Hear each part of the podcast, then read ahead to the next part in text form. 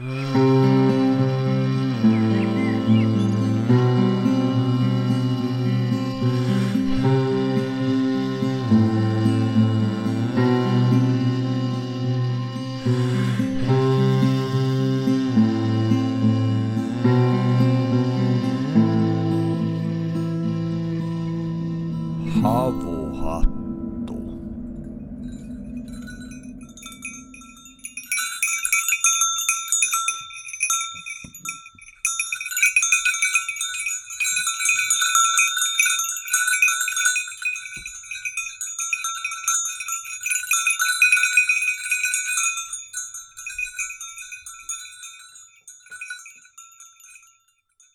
Tammikuisen hiljainen saari.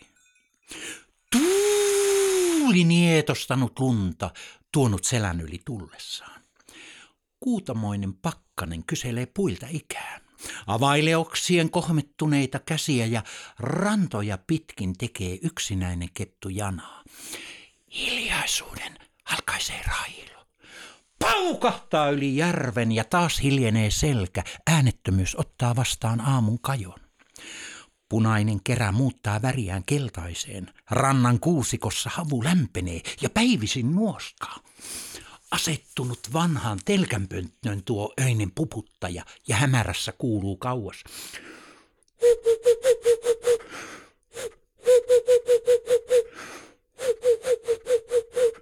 Luultiin ennen, arvailtiin äänestä, mutta mitä sanokaan hangella jänis? Pelästyö nyppää sivulle, kuuntelee, sitten rauhoittuu järsimään kuorta. Ei kysele pakkanen enää ikää, ei tarinoi huuruinen. Kuusikon kirkas tiuku on sillä nyt asiaa rannan puille. Ovat olleet haavat pitkään paikoillaan lepät tulleet vasta myöhemmin ja ne kullan keltaiset mäntyjen kyljet, ties kuinka kauan antaneet turvaa, aina ottaneet vieraansa vastaan, kantaneet varovasti. Jo tummuu selkä, antaa kuitenkin vielä kulkea pyydöille, niin on lahjoittanut ylitse talven aarteistaan jakanut viljaansa. Helisee rannat, kuin urkupillit soivat jäiset, ja somasti, kuuletko, tunnetko sävelen? Pitkään, viikkoja nokassaan kantanut tuo mainio harmaatakki. Oksa kerrallaan kyhän rakkaimmalleen ja aamuisin ennen lentoaan riemunut kaikille onnestaan. Ja koko metsä raikunut. Ja ah, miten kaunista, kuunnelkaa. Ja koko metsä raikunut onnestaan. Siinä lähellä. Tuskin kolmen heiton päässä paikka Kuka lienee ensin valinnut? Kuka olikaan se lyyrainen, joka tuli ja kertoi, on saari tää taistelun, tulkot vain ken uskaltaa.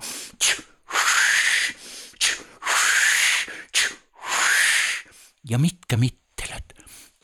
Päivien kierto, välkkyvät vedet, illan rauha ja kaukana nuottameneinen tasaiset äänet. Yö on parasta täällä, kesäyö. Oletko koskaan kokenut? Istunut selän puolelle ja vain ollut. Lisännyt välillä puita rannan nuotion, istunut ja vain ollut. Kai muistat, miten illalla lopetti rasta laulunsa ja kun yö koitti, alkoi veden kuninkaitten sinfonia.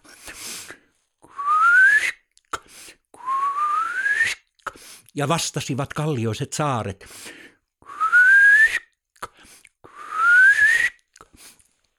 Aamun sarastaessa, vielä hämärässä, heräsi punarinta, helkytti tiukuaan peippo ja monet muut. Koko metsänväki alkoi soittaa. Silloin se kuului. Kesä lauloi.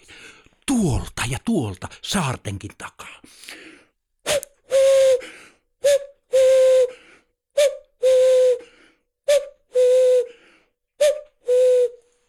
Yö sammal, tyyni vesi, aamuiset äänet tuoksut. Oletko kokenut parasta täällä?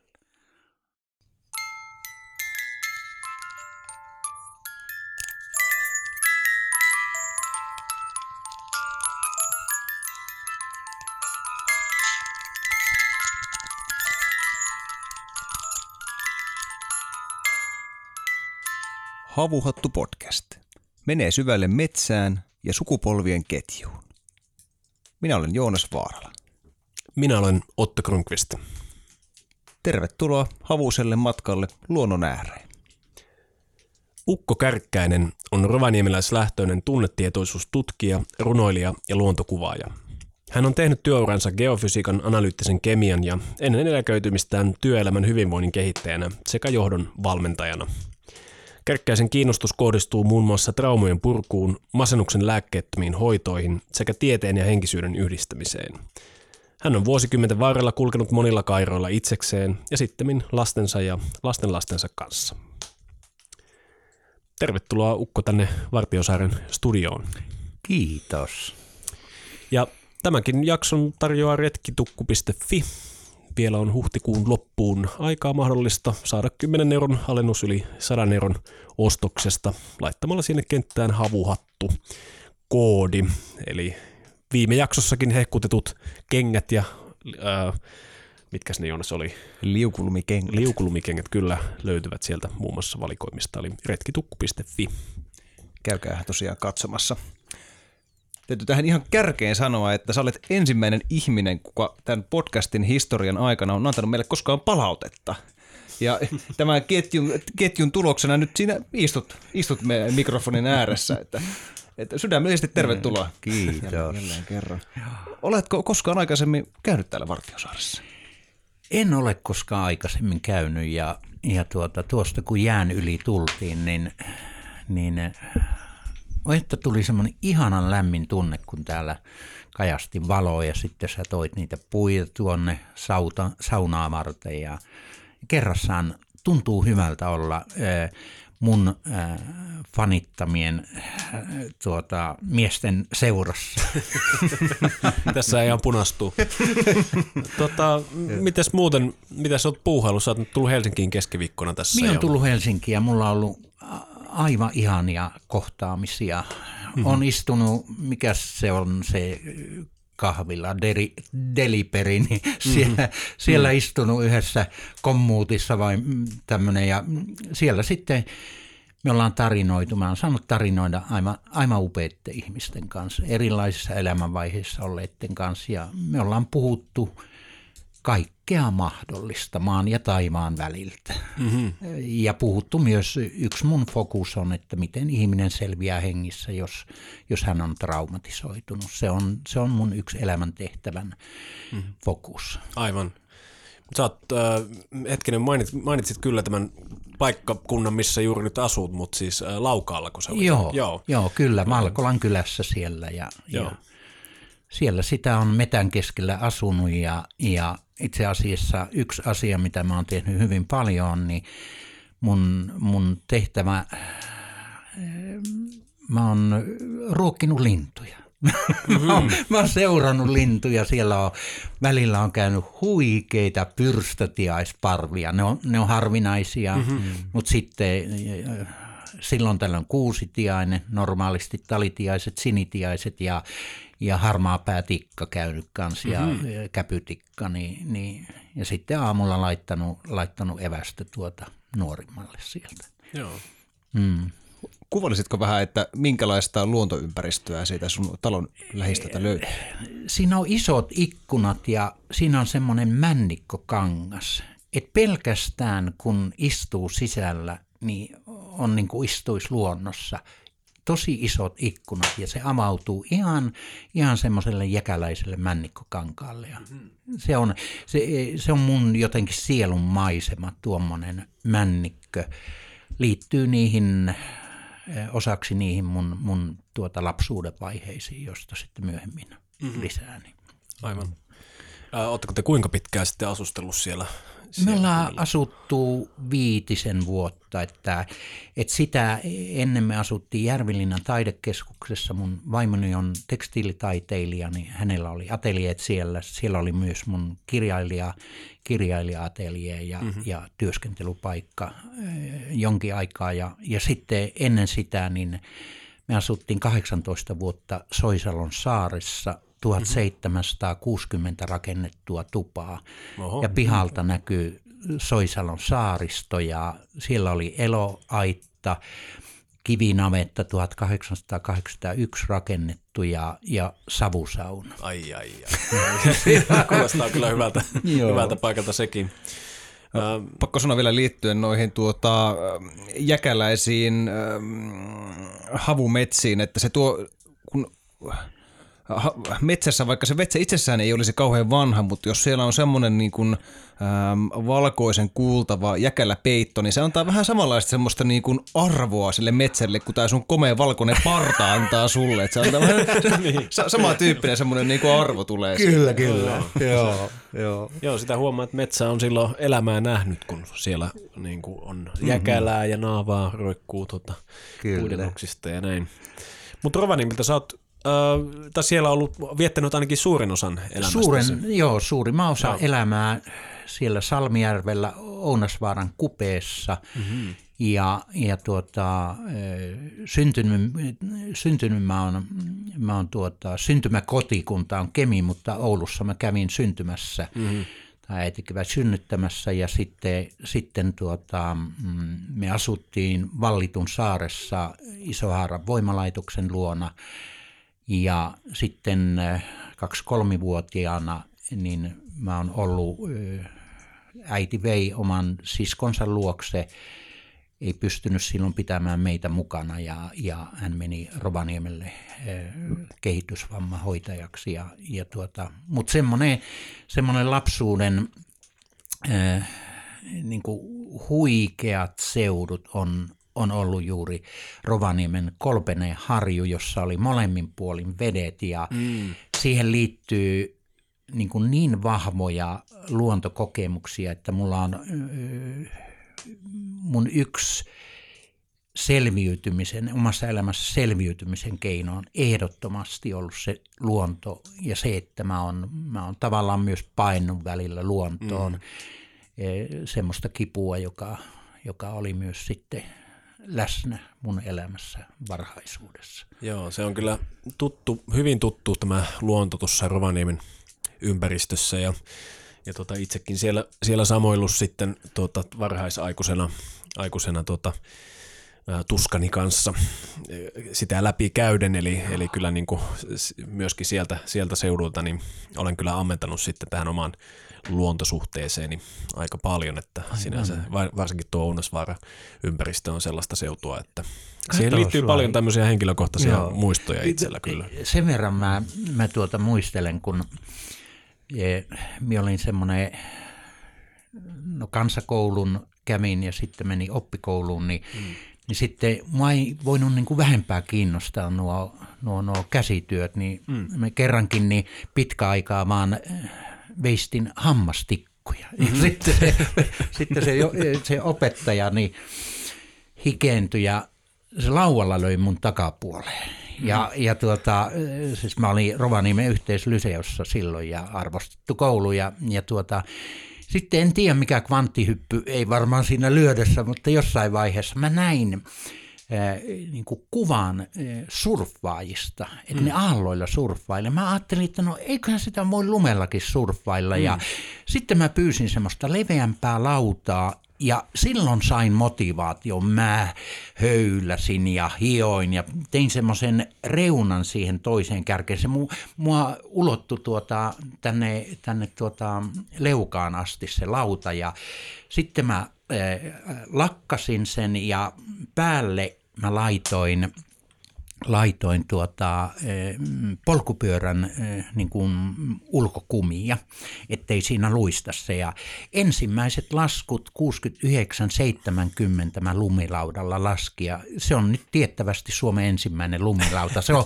tällä hetkellä lumilauta-museossa, eikö tuolla joo. Suomen hiihtomuseossa, joo, jossain vitriinissä siellä. Joo, joo. Juuri näet, sä et ollut koskaan kuullutkaan lumilautailusta, että sä, sä vaan en, en näitä, näitä niin visio tästä surffauksesta ja siirtää sen lumella. Kyllä, joo nimenomaan. Ja, ja, hmm. ja tuota, mä oon yhdelle yhdelle tuota nuorelle saanut jo nimmarinkin kirjoittaa. Oli aika siistiä. Lumilaudan keksiä. Siistiä. Joo. Joo, ja lumilautailuun liittyy ihan kiinnostavaa, että se tavallaan ja silloin 70-luvun, milloin se nyt lopussa, 80-luvun alussa, sitten kun se lähti leviämään ja ehkä vähän myöhemmin saattoi olla, niin se levisi niin kuin itsenäisesti ympäri maailmaa. Et samaan aikaan niin kuin alettiin lumilautailemaan ää, Alpeilla, Pohjois-Amerikassa, niin kuin Euroopassa, Pohjois-Euroopassa ja näin.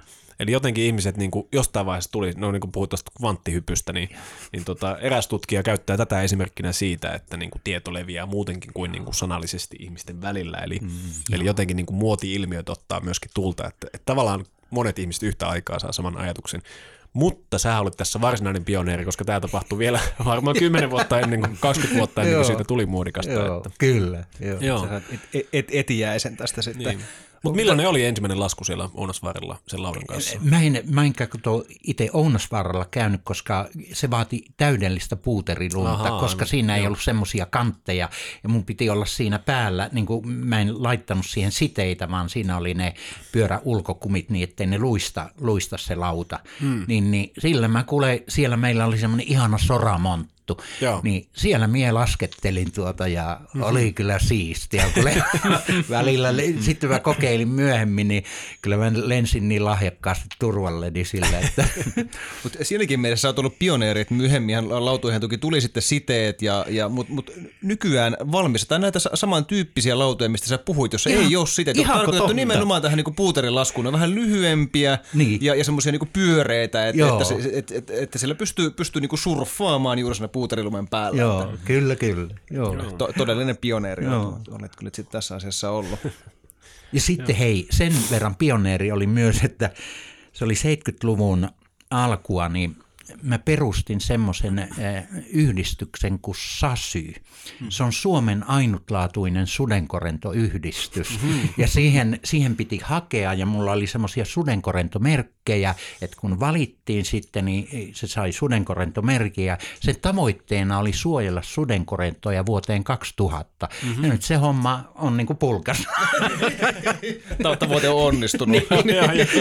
Onhan ne, en tiedä onko ne miten paljon vähentynyt, mutta se oli jotenkin, mä koin sen, mä oon kokenut siis luonto ja luontosuojelu, mä olin esimerkiksi keskikoulussa Tuulekerhossa. Mm-hmm. ja se oli tämmöinen luonnonsuojelukerho ja Joo. sitten me oltiin velipojan kanssa oltiin tuolla Pyhätunturilla, mä olin varmaan Mä olin siinä keskikoulussa, mitä hän vaihetta kävin, niin tuota, me oltiin Kotkan pesää vartioimassa ja sitä tuli kuvaamaan sitten Hannu Hautala ja Teuvo Suominen. Mm-hmm. Ja, ja tuota, se, no mikä meidän vartiointi, me asuttiin siellä, siellä yöt, oltiin semmoisessa porokämpässä ja, ja, ja tuota, siellä muuten mä ensimmäistä kertaa elämässäni koin, koin tuota, että mitä on kun kummit Mm-hmm. Se oli, se oli tämmöinen huttukairan kämppä ja sitten yhtenä yönä alkoi kuulua niin kuin kauheta kolinaa. Siinä oli eteinen,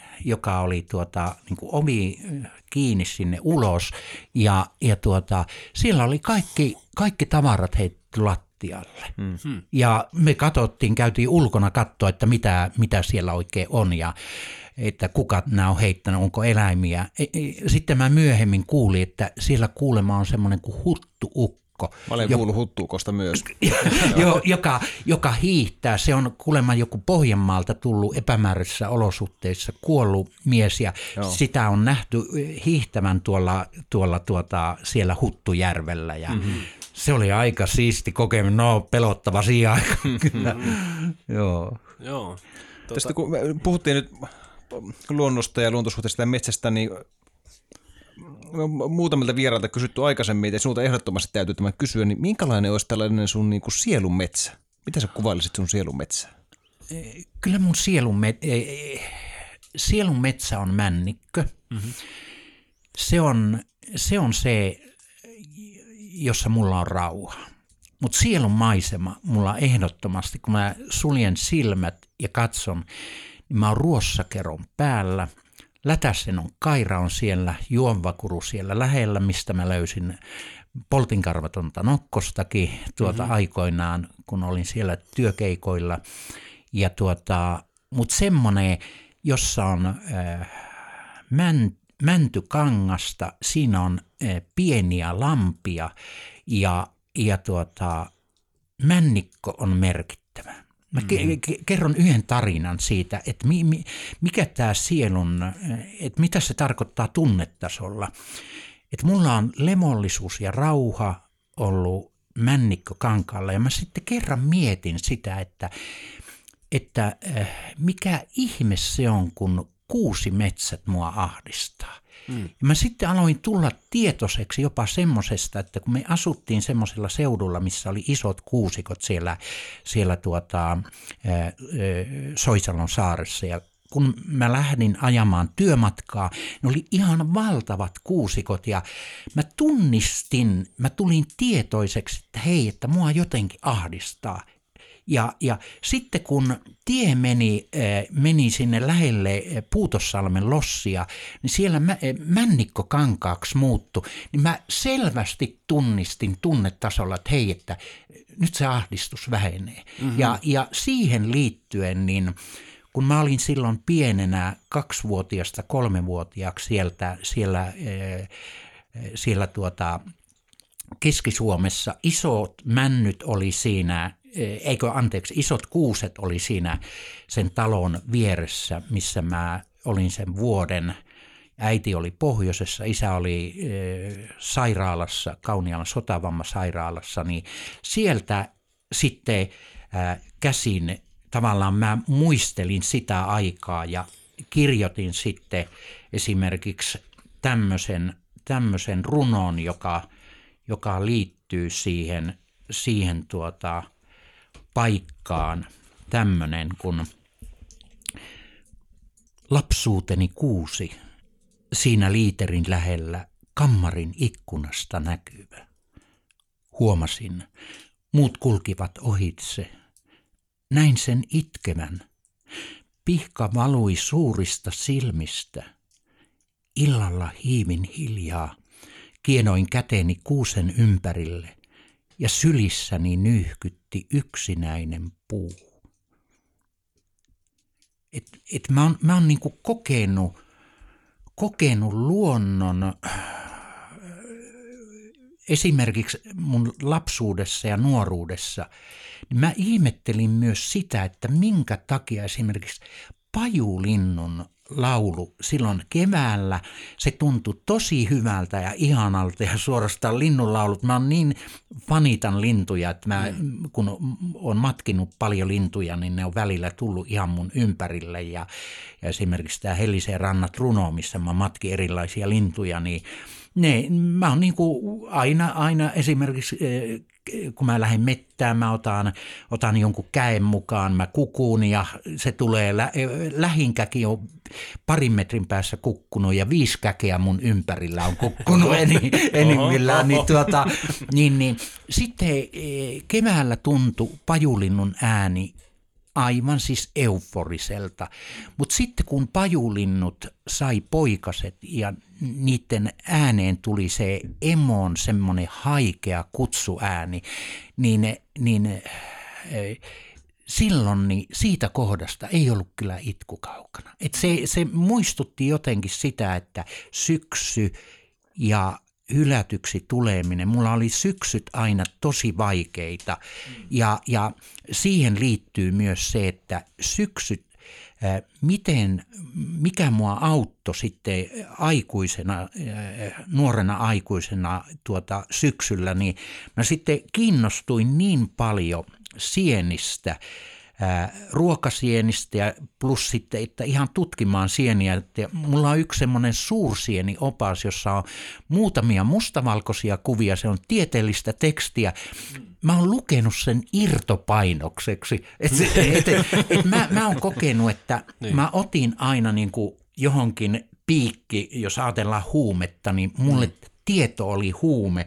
Aina kun mä tuohon kyynärtaipeeseen vedin aina kirja toisensa jälkeen, mua helpotti vähän ja mm. sitten mulle on ollut myös huumetyö, eli mä oon kolme kertaa loppuun palannut ja siis ei muuta kuin B12, niin niin paljon kuin koneesta lähtee ja mm. sitten, sitten aina sieltä suolta hakenut sen, sen raahannut tielle. Ja, mutta niin, nämä luonto tunne eh, niitä mä erityisherkkänä on niin kuin aistunut äärimmäisen tarkasti tuota, mm-hmm. ja, ja ne on vaikuttanut mun elämään. Mm.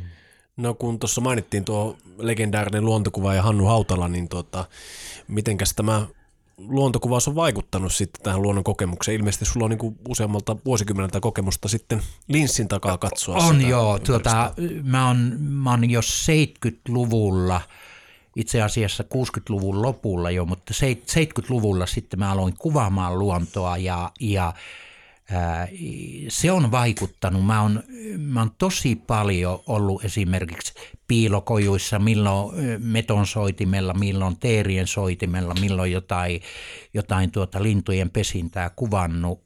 Nyt sitten kun mä en ole kuvannut, niin se on ihan erilaista katsoa ilman kameraa luontoa kuin että olisi joku niin kuin suoritus ja tavoite saada joitakin otoksia otettua. Että tämä nyt, kun, kun en ole käyttänyt kameraa, niin mä oon ollut jotenkin läsnä ää,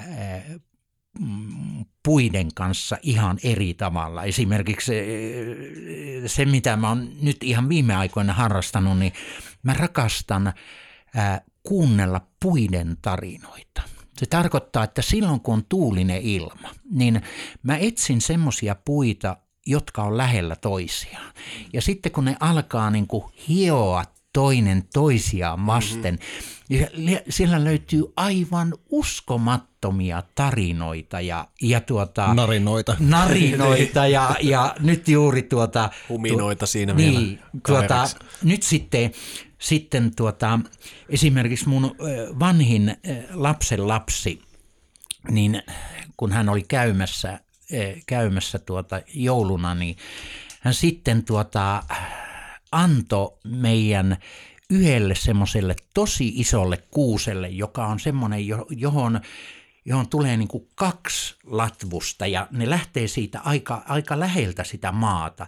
Eli mm. mä oon niin kuin miettinyt, että jo- joku tuuli, ne repii niin kuin kahtia, niin, niin äh, hän antoi sille, tämä mun lapsen lapsi antoi sille nimen mummin lääkäripuu. Ja se tarkoittaa sitä, että mummi aina käy sieltä hakemassa pihkaa mm. omiin haavoihinsa ja, ja tuota, tuota, tämä mummin lääkäripuu, niin eh, se on jotenkin, mulla itse nyt huomasi, että, että mis, mistä mulla on tullut oikein jotain tähän partaan, niin sitten mä huomasin, että mulla on pihkaa, kun mä oon pitänyt korvaa siinä siinä tuota, rungolla ja, ja tuota, sitten on, on pihkaantunut tämä mun, mun pulisongit, niin Ja lääkäripuu on itkenyt pihkaa sun poskelle. joo, kyllä, kyllä luonto on parantanut mua ehdottomasti, se on ollut. Ähm, mainitsit tuossa aikaisemmin, että tieto on sulle ollut vähän niin kuin se semmoinen huume. Voi myöskin tähän samaistua hyvin paljon, että ehkä käsitellessä omaa elämäänsä, niin, niin tota, on usein sitten mennytkin siinä kirjojen pariin ja hakenut ehkä jopa lohtua sieltä niin kuin, ää, tieteestä ja tiedosta. Mutta niin kuin sanoit, niin sulla on pitkä työura takana, mutta mikä sua alun perin sitten veti esimerkiksi tähän niin kuin geofysiikan pariin? Ja voisitko ylipäänsä ehkä kertoa, että mi- millaista uraa sä sitten loit siellä? Joo, me tuota, mä silloin, silloin kun mä keskikoulusta lähin, mä olin, mä olin semmoinen, no kansakoulussa, eh, sen verran kerron tarinan kansakoulussa, kun äiti meni kysymään, että, että mun nimi oli Paavo aikaisemmin, ja äiti meni kysymään, että no, mites Paavolla on mennyt, niin opettaja vissi oli viettänyt taaskin hiljaisen hetki ja sanoi, että niitä on muutama tuommoisia. Täys epäkurantti tapaus. Ja, ja tuota, tuota niin, nyt sitten eh, keskikoulussa niin mä jäin luokalle, mulla oli kolme nelosta, ja, ja, mutta se mikä, mikä mulla oli niin kuin kymppi, niin oli biologia. Mm-hmm. Ja se oli jännä, että keskikoulussa opettaja tuli kysymään multa sitten jossain vaiheessa, että hei, että mikähän sieni tämä on. Mä olin jo silloin niin kiinnostunut sienistä, että, että ne niinku tuli, tuli kysymään. Mm. Mä olin niinku ihan lajifriikki, että, että mm. varsinkin hiipot ja joku tämmöiset, ne oli, ne oli, mä fanitin niitä. Mutta sitten mä mietin, että mihin mä pääsisin näin huonoilla todistuksilla ja sitten mä ajattelin, mikä olisi semmoinen, jossa mä voisin olla luonnon kanssa. Niin eka mä, lä- ekana mä lähdin tuota, pääsin labrakouluun, siis laboratoriokouluun mm. ja, ja siellä sitten mä sain ihan hillittömän mielenkiintoisia tutkimuksia tehdä.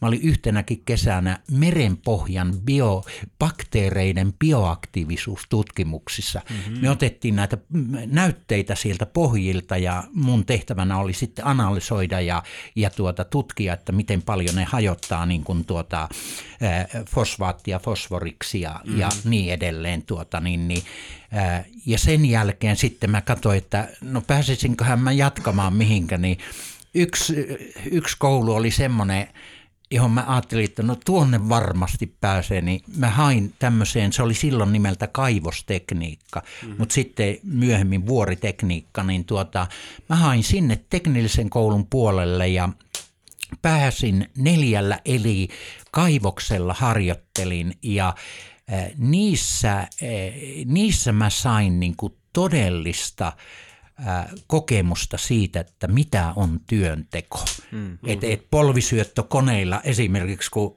porattiin, porattiin aluksi, niin mä kun tuli, tuli tuota, siis semmoinen mielettömän raskas kone, joka tärisi käsissä koko ajan ja kuule, mm. tuota, niin sitten kun mä menin, ruo, ruoka-ajalle tai ruokatunnille ja siellä oli hernekoittoa, niin mulla ei pysynyt hernekeitto siinä lusikasta, kun mm. käsi tärisi niin, mm. että et tuota, mutta sen jälkeen mä menin sitten, sitten tosiaan siellä kävin vuoritekniikkaa ja sitten mä toivoin, että mä pääsisin tutkimuksen pariin, niin sieltä mä pääsin sitten geologian tutkimuskeskukseen ja ja sain niin kuin tuota, geofysiikan puolelle, olin tutkimusassistenttina siellä, eli mun tehtävänä oli maastotutkimukset ja, ja sitten petrofysiikan laboratorion hoitaminen ja sitten tietokoneen jutut. Sitten sit tuota, sitten mä kävin myös teknillisessä korkeakoulussa tämmöisen geologian perusteet, että sain niin kuin hahmotusta siihen, että mitä tämä geologia on. Ja mä olin, mä olin niin kuin ihan hillittömän kiinnostunut e, tuota, tekemään sitä duunia. Ja ensimmäisenä keväänä vuonna 1982, kun, kun mä pääsin GTKlle, niin, niin sitten ensimmäisen e, niin kuin kevätreissu, työreissu oli Käsivarren Lappiin, Sarvisoaimiin ja, ja sinne Järämä, Järämästä lähdetään tuota Kalkkoaivin tietä. Ja tiedättekö, miltä tuntui, kun kol, siis monta sinirintaa laulo samanaikaisesti. Ja mä ajattelin, että tästä maksetaan mulle päivärahaa ja palkkaa. se oli, se oli, siis sinirinta on semmoinen, että se menee kyllä ihan, ihan tänne sydämeen asti, että et, et, se oli, ne oli hienoja kokemuksia. Välillä ol, me oltiin siellä Kairoissa yötä niin, että meillä oli makupussit, pantiin jätessäkin makupussien päälle ja, ja e, nuo e, kahden tikun nokkaan nuo saappaat ja oltiin tunturituuli vaan kasvoilla oli, kun me oltiin taivasalla mm. nukuttiin mm. ja se oli siistiä kerta kaikkiaan kaikkia. Aivan. Lappi on semmoinen, se on mulle ollut semmoinen hirmu tärkeä, merkittävä paikka, mutta se on jännä, että nyt sitten kun on tullut tänne etelä, etelämmäksi, niin nämä, jotenkin nämä maisemat, niin tällä hetkellä on joku tuommoinen keskisuomalaisen, keskisuomalainen maisema, niin se on mennyt mulla kyllä sydämeen, että, et, ja ne valtavan ihanat järvet. Ja silloin kun me asuttiin Suvasvedellä, niin onhan ne upeeta, kun seitsemän kilometriä ulappaa sieltä saaren rannassa, missä meilläkin on tuota, tontti ollut, on edelleen, niin tuota, on se jotenkin, ja siellä siis kuikan äänet ja ai että, tiettykö. Mm. Mm. Joo. Suomi on siitä mahtava maa, että täällä tosiaan on, on pitkä ja iso maa. Et se, että miten erilaista se maasto on Lapissa kuin vaikkapa Keski-Suomessa, niin, niin se on tosiaan myös tullut selväksi, kun on nyt sitten viettänyt esimerkiksi omia häitäni tuolla Keski-Suomessa, niin, niin tota, ihan toisella tavalla tutustua sinne, että aluksi se on ollut sinne Lappiin, Lappiin menoa itsellä lapsuudessa ja, ja tota, oma suku on tuolta Länsi-Lapista, niin se, se tota, Ylitorniolta siis. Joo, että sillä Aavasaksan vaaralla on kyllä tullut vietettyä paljon, paljon aikaa. Että se on, se on niin ollut tuttua, mutta sitten on ollut hyvin kiinnostavaa huomata nämä, että miten upeita metsiä on Hämeessä ja, ja niin kuin Keski-Suomessa, miten just sanoit, mitä järviä ja laajoja peltoaukeita ja muuta, että kyllä. se on ihan omanlaistansa. Joo, mm-hmm. kyllä. Mm. Aavasaksella mekin itse Oton kanssa tutustuttiin. Joo, niin totta. Kuuluisa, kuuluisa Aavastok-festivaali. Tota, levätköön tämä upea festivaali rauhassa, mutta siellä, siellä me oltiin, oltiin tota keskiyön aurinkoa katsomassa ja festareiden tota, aamuyöstä ja siellä, siellä nähtiin eka kertaa Jorgsen kanssa. Joo. Joo. Kertoisitko Ukko, nopeasti pähkinänkuoressa vielä tähän väliin, että, että niin kuin, mit, mitä geofysiikka tutkii? Mitä te esimerkiksi siellä, siellä tuota, käsivarren kairassa oikein niin tutkitte? Geofysiikka käyttää tämmöisiä fysikaalisia laitteita, magnetometreja tai jotain VLF-laitteita, millä saadaan niin kuin sähkömagneettisia kenttiä selville ja, eh, ja mehän tutkittiin esimerkiksi laivaston ja sukellusveneiden navigointiasemien signaaleja. Silloin, silloin kun mm. siellä kun eh, kuljettiin, niin siellä koko ajan tuli sitten lait, laitteesta kuului tita ta ta tita ta ta ta tita. okay, ja, ja tuota, mm-hmm. tuota, sitten, sitten me saatiin niin kuin selville niiden avulla kun ne aiheutti pyörevirtoja, aiheutti maankuoressa, me pystyttiin tutkimaan niin kuin sekundäärimagneettikenttiä ja niitä avulla laskennallisesti saatiin selville, että miten syvällä nämä malmiot on. Mm-hmm. Ja, ja tuota, sitten käytettiin seismiikkaa, jossa nähtiin nämä maan kerrokset. Sitten meillä oli indusoidun polarisaation menetelmiä, jolla pystyttiin niin pirotteisia malmeja tutkimaan. Ja, mm-hmm. ja tavoitteena oli, en, e, ekana lähtökohta oli lentomittaukset saasta 50 metristä. Sitten ne lenti huomattavasti matalammalla mm-hmm. ja niistä saatiin sitten dataa, joka purettiin niin kuin kartoiksi ja sitten niin kuin aero, aerofysikaalisia karttoja. Ja niiden pohjalta me lähti, lähdettiin tekemään maastotutkimuksia joko kahden metrin pistevälillä tai mm-hmm. minkälaisilla nyt tarvittiin. Ja, ja tuota, e, ne oli kyllä semmoisia, että esimerkiksi Kuusamossa me tehtiin kultakoboltti kuparitutkimuksia esimerkiksi Kouvervaarassa ja, ja Konttiaholla, Sivakkaharjussa mm-hmm. ää, ja, ja tuota, Käylän juomasuolla. Ja, mm-hmm. ja ne oli kyllä kerrassa, musta oli tosi ihana tehdä niin kuin geologian kanssa yhteistyötä. Ja me, meillä oli kenttätutkimusryhmät, jotka kulki sitten eri paikkoja ja tavoitteena oli, oli niin kuin palvella malminetsintää, joka johtaa sitten tämmöiseen kaivostoimintaan. Mutta täytyy sanoa, että mulla nyt kun mä ajattelen, silloin tein sitä, niin nyt kun mä mietin sitten näiden kaivostouhujen kanssa, niin kyllä mä, mä on niin kuin, en tiedä, on vetänyt hiljaiseksi niin kuin nuo, nuo, nuo ne järkyttävät uutiset, mitä on tullut, tullut näistä, näistä tuota, miten on raadeltu tätä äitimaata. Kyllä mun täytyy sanoa, mm. että mulla on niin kuin välillä ollut vähän niin kuin pahaa, mm. mitä, mitä mä oon tehnyt, mutta toisaalta sitten, sitten, että sitä on sillä tiedolla ja osaamisella tehnyt sitä, mitä on tehnyt ja, ja äh, nyt on tilanne se, mikä on ja äh, en tiedä. Mm. Tämä on mulle itselle mm. vähän semmoinen vaikea asia, että mm. et tuota, tällä hetkellä ää, niin kuin hyväksyä se, että mä oon palvellut jotain tämmöistä mm. hullua markkinataloutta, joka, joka riistää kaiken ja, mm. ja tuota, se on semmoinen, joka en tiedä, tekisinkö tänä päivänä sitä. Mm, mm. En ehkä näillä asetuksilla. Mm. Mm, Ko, no niin. Koitko sä sitä ristiriitaa silloin ollenkaan? En kokenut. Joo. En mitään, mitään ristiriitaa. Itse asiassa musta tuntui silloin tosi hyvältä tehdä mm. sitä työtä. Mm. Ja, mm. ja silloin, silloin se oli vielä siinä semmoista, että suomalaiset yhtiöt kaivo niitä malmeja – mm. että niitä ei myyty johonkin ihan hervottoman pilkkahintaan joillekin mm. ulkolaisille, jotka sitten niin kuin tuhoaa tätä mm. maata ja luontoa.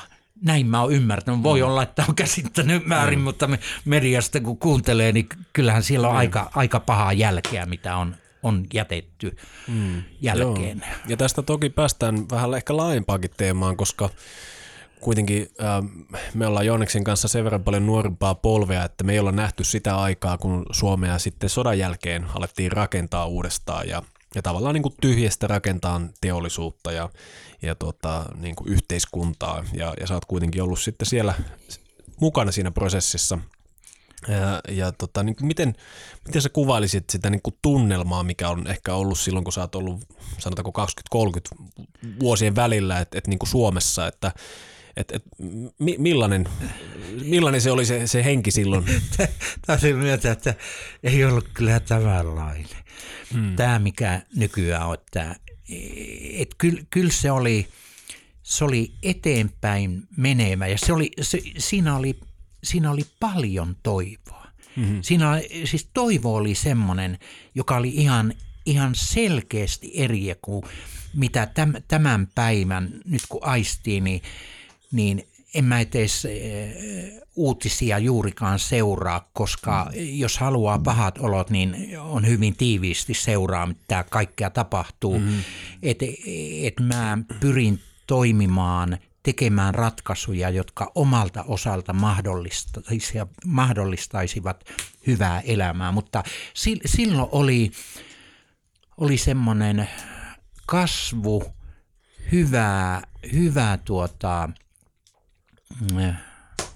se oli hyvä, hyvä tunne silloin mm. olla t- suomalainen. Ja myös sitten, kun mä ajattelen, että minkälainen meidän yhteiskunnan ää, rakenne oli – ajatellen esimerkiksi lapsiperheitä, mm. niin silloin, silloin todellakin tuettiin ja, ja se fokus oli ennaltaehkäisyssä mm-hmm. kuin tänä päivänä siinä, että fokus on, miten kun jätetään tämä ennaltaehkäisy, niin sitten se on korjaavissa toimenpiteissä, mm-hmm. joka mm-hmm. aiheuttaa ihan mielettömästi inhimillistä kärsimystä. Um, tästä voitaisiin hiljalleen ehkä siirtyä uh, tämmöiseen teemaan, joka on varmasti epäilemättä tulee olemaan nyt semmoinen meidän kuulijoillekin aika raskas ja, ja sitä on selvästi ja aivan varmasti ollut sulle ja, ja myös varmaan minulle ja Joonakselle eli, eli sota.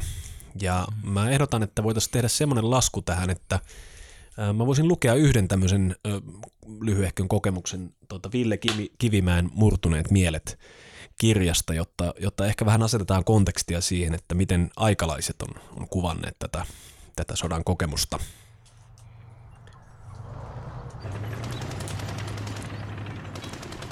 Kesäkuun puolivälissä 1944 työmies Otto R. oli juuri tullut töistä kotiin, kun paikallinen poliisimies toi hänelle käskyn saapua välittömästi takaisin sotapalvelukseen. Viikkoa aiemmin puna-armeijan suuri kesähyökkäys oli murtanut suomalaisten puolustuslinjan Valkeasaaressa Karilan kannaksella, ja suomalaiset kutsuivat kiireesti kaikki liikennevät reservit täydentämään kenttäarmeijaa. Otto R. oli syntynyt vuonna 1907 ja oli siis jo 37-vuotias. Hän oli osallistunut talvisotaan rivimiehenä ja haavoittunut jatkosodan hyökkäysvaiheessa elokuussa 1941. Haavoittumisen ja korkean ikänsä vuoksi hänet oli tämän jälkeen kotiutettu armeijasta. Olettaen, että sodat oli hänen puolestaan sodittu, Otto R. eli asemasodan vuodet vaimonsa kanssa Etelä-Suomessa ja hankki elantonsa metsätöissä. Vain kymmenisen päivää palvelukseen astumismääräyksen jälkeen Otto R. lähetettiin täydennysmiehenä pahoinkuluneeseen jalkaväkikomppaniaan, joka oli kiivaissa taistelussa vastikään menetyn Viipurin koillispuolella. Tappiot ja karkailut olivat harventaneet ankarasti komppanian miehistöä, joka oli jatkuvasti vihollisen hyökkäyksen tykistökeskitysten ja ilmapommitusten kohteena. Tottuneelle rintamamiehelle tilanne ei välttämättä olisi näyttänyt niin epätoivoiselta kuin Otto R. myöhemmin muisteli, mutta hän näki ympärillään pelkkää kaaosta ja mieletöntä väkivaltaa. Omien sanojensa mukaan hän ei ollut koskaan kokenut mitään vastaavaa talvisodassa tai vuonna 1941. Yksi sotilaista tuli hulluksi ja lähetettiin ta- taaksepäin johonkin tuntemattomaan määrän päähän. Otto R. ei tiennyt mitään yleisestä sotilaallisesta tilanteesta, eikä hänelle selitetty hänen tarkempia tehtäviään. Lisäksi hän jäi sekannuksen vuoksi joksikin aikaa ilman ruokaa. Keskikesän valkeat yöt hämärsivät hänen ajantajunsa ja saivat tapahtumat vaikuttamaan epätodellisilta. Otto R. mukaan sotilaita hiippaili jatkuvasti taaksepäin pois rintamalta. Ennen kaikkea hänestä tuntui, että komppanian muut sotilaat, jotka olivat yhtä lailla järkyttyneitä kuin hänkin, eivät olleet lainkaan ystävällisiä ja auttavia asetovereita, vaan perkelein enkeleitä. Ympärillinen olevat aseveljet olivat kuin ilmestyskirjan petoja. Kaikki kyrrötti ja kyttäsi toisiaan. Jokaisen katseessa oli petollisen vainoava ilme. Ei näyttänyt miltään aseveliporukalta, eikä toveriporukalta lainkaan. Olin joutunut kovaan taistelun juuri saamani konepistolin johdosta, oman itseni kanssa. Uudestaan ja uudestaan tuli mieleeni, tälläkö konepistolilla minun pitäisi kaataa ja surmata tuntemattomia ihmisiä, aivan maajussin tavoin heinän kaadossa. Olin tietoinen, että sodalla on aina joku tarkoitus ja päämäärä. Mutta tälle sodalle en tiennyt muuta kuin sen 1918 päiväkäsky päämäärän. Revityn ruhoni jäänteet ja lihakset eivät halunneet toimia.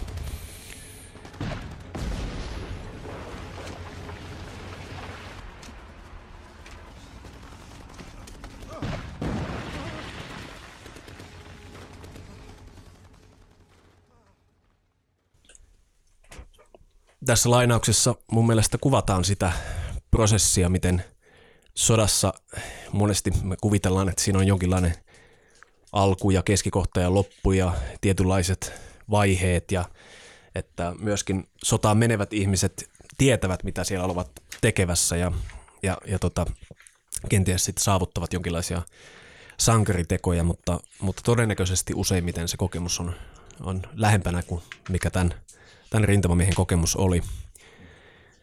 Ukko, sun isä oli sodassa myöskin äh, molemmissa sodissa, mikäli ihan oikein ymmärsin. Kyllä, minun isä oli talvisodassa joukkojen johtajana. Hän oli Ruhtinaanmäen taistelussa 17. päivä joulukuuta. Hän sai granaatin sirpaleen päähänsä ja mä muistan lapsena, kun kun mä sitten hänen, hänen päätään kokeilin, niin siinä oli koko, koko päälain menevä uurre. Se oli siitä vetänyt tosi läheltä, läheltä että, että hänestä olisi lähtenyt henki. Hän sitten oli aikansa siellä, siellä tuota, sairaalassa, mutta niin, sitten taas lähetettiin, tai itse asiassa hän halusi rintamalle niin kuin puolustamaan maata, mutta hän oli kyllä niin heikossa kunnossa sitten välillä, että hänet, hänet tuota niin, niin siirrettiin erilaisiin juttuihin tuota, ja, ja, ja se, että sitten kun mun elämän ehdottomasti, siis ehdottomasti merkittävin asia tapahtui 1900 1989 mä sain audienssin Kaunialan sotavammasairaalaan ja, ja tuota, niin, niin tämä lääkäri oli etsityttänyt paperit, siellä oli aineistot ajalta ennen mun syntymää, mun syntymaajoilta, sitten varhaislapsuudesta, nuoruudesta.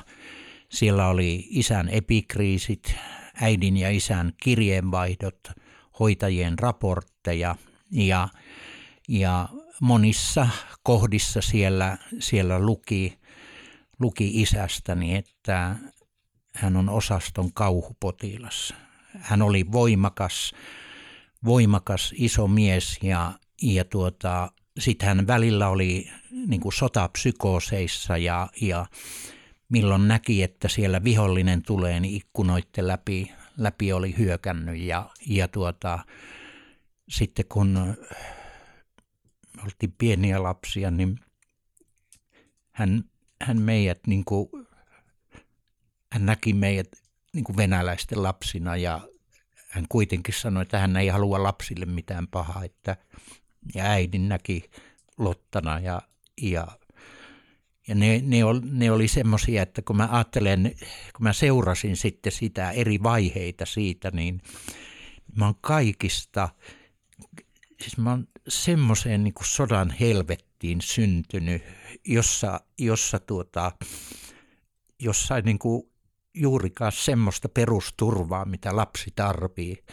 Ja, ja nämä Kaunialan sotavammasairaala aineistot oli mulle itselle hirmu tärkeitä sen takia, että että kun sitä luulee, että ne ihmiset, joilla, jotka on masentunut tai on jotain paniikkihäiriöitä tai tämmöisiä, tämmöisiä niin kuin mielipuolisia ahdistuksia, niin kuin mulla oli, että no jotenkin niiden syytä tai että niin kuin vasite jotenkin feikkaa. Silloin jos ihminen on särkynyt lapsena, niin, niin se on niin kuin ihan totta, että, että tuota, se, se trauma, kun lähtee sieltä tulemaan, kun mä esimerkiksi sitten lähin niin kuin tunnetasolla laskeutuun siihen mun lapsuuteen, niin mä kahdeksan kertaa taju lähti, että et siis ihan filmi poikki. Että siellä, siellä ne tunteet oli niin massiivisia. Mä aloin kirjoittaa sitten 89 ja mä oon varmaan semmoinen parikymmentä tuhatta kohta runoja kirjoittanut sieltä vaan tulvia, tulvia, tulvi. Yksi semmoinen runo on Minä, sonan toinen sukupolvi, aivoissani isäni sirpaleet, sodan kauhun sirpaleet.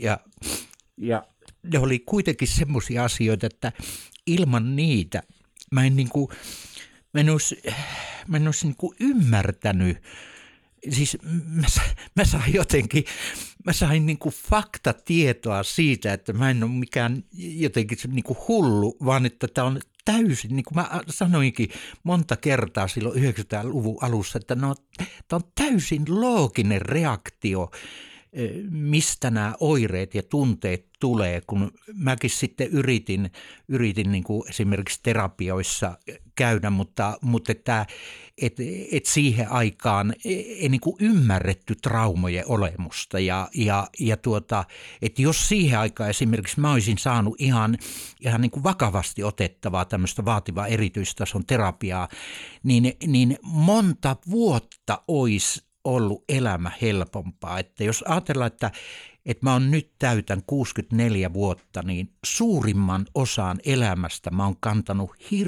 hirvittävää sodan traumaa, joka on, joka on oikeasti niin kuin meinannut riistää niin kuin hengen. Mutta että toisaalta sitten se, että nyt kun ukko vielä, ukko vielä hengissä on, niin tässä, tässä on, tässä on niin kuin tämän asian viestin vieminen eteenpäin, varsinkin niille, joilla on niin kuin paha olla, että on olemassa keinoja, on olemassa työskentelymahdollisuuksia, on olemassa niin kuin selviytymisen mahdollisuuksia ja esimerkiksi kun mulla, mulla silloin mä sain 90-luvun lopulla, niin sai sähköposti, että voisitko suunnitella pitkäjaksoisen masennuksen hoidon koulutuksen. Eihän mulla ollut edes lähihoitajan titteli ja ajattelin, että kerrankin kun saa näin hyvän soppakauhan kätteen, niin hän mennä semmoisen sopa, että ole ennen nähty. Mä keräsin erilaisia, erilaisia niin kuin asiantuntijoita, osa psykiatrian professoreita, osa, osa niin kuin tuota aiheesta väitelleitä, osa niin kuin masennuksen prosessin käyneitä, osa musiikkiterapeutteja.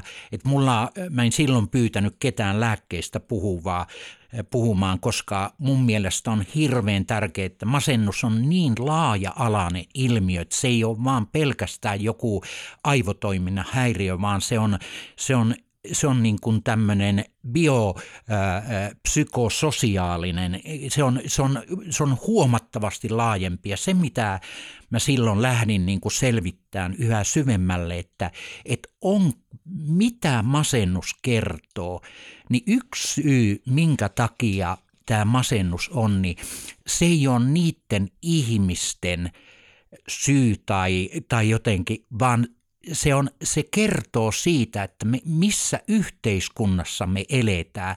Me eletään tänä päivänä oikeasti sairastuttavassa yhteiskunnassa, että täällä on semmoisia asioita, esimerkiksi tämä työelämän tämmöinen niin kuin mielipuolisuus, jossa, jossa väistämättä niin kuin riist, riistokulutetaan ihmisiä. Ja, ja, ja onneksi nyt esimerkiksi iso, isoja projekteja on ollut semmoisia, esimerkiksi tämä myönteisyyden mullistava voima tai myötätunnon mullistava voima, niin, niin siellä alkaa kuulua erilaisia niin kuin soundeja siellä, siellä tuota, työelämässä, mutta, mutta että silloin kun mä sain sen, niin mä, mä sitten, sitten tuota, tein sen, sen koulutuksen ja suunnittelin ja sitten mietin, että pitäisi olla joku semmoinen kompetenssi, että kun mulla ei itsellä, niin mä sain yhden kriisiterapeutin tämmöisen psykoterapeutin, joka kriisikeskusta oli tuota johtanut sitten ja hän lähti mun työpariksi ja siellä hän tämmöisen coping with depressio, depressio ryhmämuotoinen hoito prosessi, niin hän sitä, sitä tuota toi esiin ja mä, mulla sitten esimerkiksi mä, mun osa, osuus oli tämmöiset tunneprosessit, vihatyöskentelyt ja sitten mä kutsuin esimerkiksi semmoisen kuin Lyyli Arhipovin. Hän on ää, Petroskoin lähellä syntynyt Suomessa asuva itkiä nainen. Hän kun tuli, niin siellä kohderyhmä oli siis mielenterveysalan ammattilaiset, terapeutit ja, ja tuota, Lyyli kun tuli, niin Lyylillä oli semmoinen iso liina, itkuliina ja hän kallisti päätä ja laittoi niin kuin poskea vasten tämä liinan, nyt mulla on tässä yksi liina, niin poskea vasten ja sanoi, että tällä tavalla kun vähän kallistaa päätä ja tuohon liinan laittaa, niin parhaiten itku lähtee. Ja jokainen, jokainen sai kirjoittaa oman surunsa paperille ja Lyyli antoi stemmat ja sävelit. Ja kolme hengen ryhmissä meikit poskilla he tehtiin tätä harjoitusta. Mm-hmm. Siis mulla on semmoinen käsitys ö, mielenterveydestä, että, että mulla ainut on yksi diagnoosi, on kärsivä ihminen. Mm-hmm. Ihminen kärsii eri tavoin ja, ja, ja monilla ihmisillä on niin vakavia traumoja, että, että nämä traumat koko ajan odottaa sitä, että ne saa tulla ilmaistuksi. Ja nämä mm. oireet viestittää siitä, mitä ihminen on kokenut. Ja, mm. ja parasta ehdottomasti kaikista parantavinta, mitä mä tiedän, on, kun silloin kun ihmisellä tämä trauma alkaa, niin kuin traumamuisto avautuu, että hänellä on turvaa, että hän, hän on sen verran niin kuin pystynyt esite, esimerkiksi terapiassa saamaan tämmöistä vakauttavuutta, koska monet, monet silloin, jos tämä trauma avautuu liian rajusti, niin se on hyvin vaarallista. Mm-hmm. Että siellä saattaa tulla psykooseja ja muita tämmöisiä, tuota, mutta mut, mut että että mä pidän surua kaikista parantavimpana. Se on, mm. se on esimerkiksi mulla niin pisi yhtäjaksoinen aika, niin mä varmaan kaksi ja puoli viikkoa niin kuin joka päivä vaan itkin, kun se alkoi tulla ne lapsuuden traumat ja surut, niin mä sitten aina aamulla kun huomasin, että kyynelet alkaa vuotaa, niin mä suurin piirtein niin kuin tein näitä sairaan hyvä juttu, että nyt on taas vesikeli, että antaa tulla. Että mä, mä, koen, mä koen, että masennuksen yksi semmoinen valtava potentiaalisuus on uutta luova masennus. Että se ei ole vain huono asia. Siinä on, silloin kun se menee tosi syvälle ja se on, se on, se on hengen vaarallinen tila. Mutta että, että miten me pystyt pystyttäisiin löytämään ne aarteet ja ne, ne, se informaatio, mitä tämä masennus pitää sisällään. Et, et se, on, se on yksilön, monesti yksilön reaktio niin kuin masentavaan tai hulluun aikaan. Mm-hmm. Et, et, mä koen kyllä esimerkiksi se, nyt kun mä oon kuunnellut tuota Johan Harin kirjaa Mielen yhteydet, niin se on, se on paras tällä hetkellä kirja masennuksesta. Se menee kaikkien masennuskirjojen niin kuin ohi. Siinä hän, hän siteraa hyvin ma- tämmöisiä laajoja tutkimuksia. Hän on itse käynyt oman masennuksen läpi. Esimerkiksi me, me siinä masennuksen hoidon hankkeessa, me vetäjät, me oltiin käyty oma, oma tämmöinen ö, uupumus läpi. Me tiedettiin konkreettisesti, mitä se niin kuin näiden nahkojen sisällä tarkoittaa ja, ja tuota, mutta että e, tällä hetkellä mä koen, että täällä on paljon, siis Suomessa on nyt paljon tietoisuutta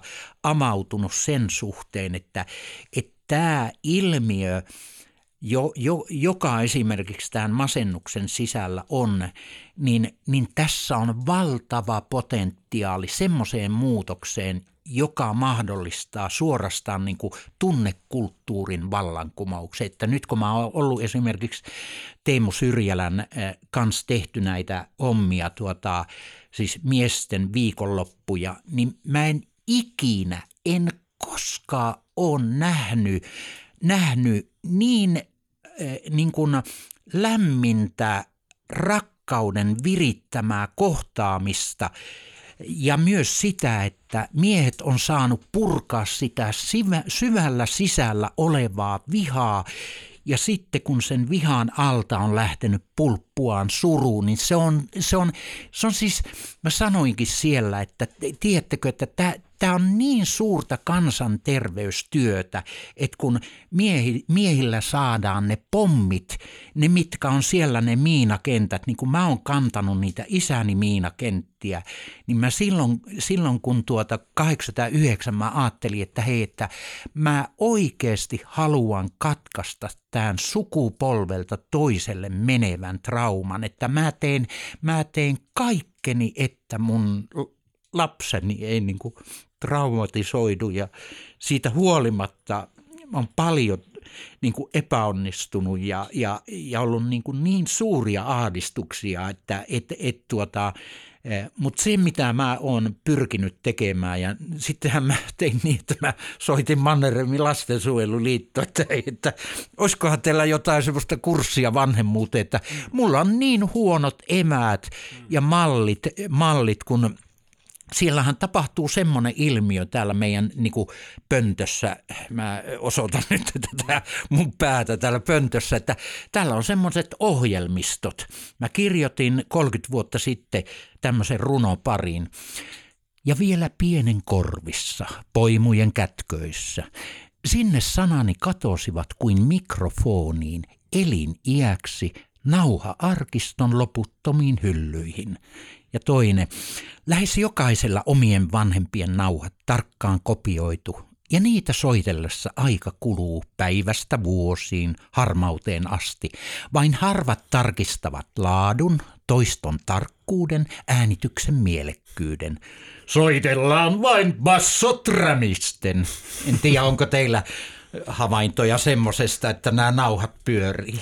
Joo, pyörii. kyllä. Siis erittäin, erittäin tuota, äh, naulan kantaan. Äh, voin, se, mitä ehkä itse opin opiskellessani joogaa tuolla, tuolla Etelä-Intiassa, oli mun, mun opettaja hyvin selkeästi toi esiin ihan niin kuin opiskelujen alkuvaiheessa, että on hyvä tiedostaa, että ympäri maailmaa me kaikki ihmiset eletään sotakulttuurissa vieläkin. Eli se on vaikuttanut ei pelkästään Suomessa, ei pelkästään Euroopassa, vaan melkein kaikkialla maailmassa. Jos ei ollut sodassa, niin tuli kolonisoiduksi. Jos ei tullut kolonisoiduksi, niin sitten tapahtui jotain muuta kauheita, tai oli nälänhätää ja muuta. Ja sota repii ihmisen juuriltaan. Se tuhoaa kaiken sen, mikä on arvokasta ja tuo täysin niin kuin, ää, itsestä riippumattomat päämäärät tilalle. Ja, ja, ja mun opettajalla oli, oli hyvin selkeä sanoma siitä, että se sukupolvi, joka oli siellä, tuli sieltä takas ja tiesi kyllä mitä oli kokenut ja tiesi miksi tuntuu pahalta, koska riivasivat vielä ne muistot ja, ja niiden kanssa yritettiin elää ja heidän lapsensakin vielä tiesivät, koska he olivat nähneet vanhempansa ja ehkäpä jos vanhemmat pystyivät jotain puhumaankin, niin, niin jonkin verran kuulleet. Mutta tämä kolmas sukupolvi, mitä esimerkiksi Jooniksen kanssa edustetaan, niin, niin meillä on pikkasen ongelma, koska ää, meistä tuntuu pahalta, mutta me ei tiedetä enää miksi. Ja me ollaan, tuo mitä mainitsit tuosta nauhasta, niin nauha siellä meidän tiedostamattomassa pyörii joka tapauksessa.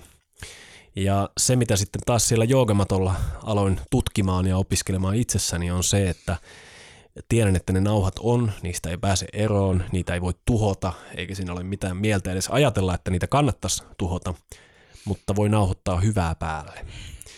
Ja sieltä välillä sieltä vanhasta C-kasetista tulee sitä vanhaa soopaa, mutta kun nauhoittaa kyllin pitkään hyvää päälle, niin sitä soopaa tulee, tulee sitten vähemmän. Ja, ja musta vähän tuntuu, että tämä on ehkä sit, sulla ollut päällä aika paljon tämä uudelleen nauhoitusprosessi sitten, vai, vai olisitko samaa mieltä? Itse asiassa niin, niin, niin, niin äh, mä oon alkanut tekemään tietoisesti äh, valemuistoja – Mä oon mm-hmm. alkanut tietoisia valemuistoja. Mulla on esimerkiksi semmoisia valemuistoja nyt on niin kuin nauhoittanut sinne näiden vanhojen päälle, jotka oli, oli siis, kun mä sain nämä, nämä aineistot, siellä oli siis se se tosiaan lääkäri sanoi, että voi, voi mennä näitä aineistoja lukiessa, voi mennä sekaisin. Mm-hmm. Että se, et se oli niin rajua tekstiä siellä, sanoi, että käy siellä, mutta muista tulla takaisin. Ja nyt mä oon kyllä sieltä tullut takaisin, niin, niin mä oon alkanut äänittämään semmoisia, että esimerkiksi kun mä itse olen psykodraamalla työskennellyt, työskennellyt niin tuota,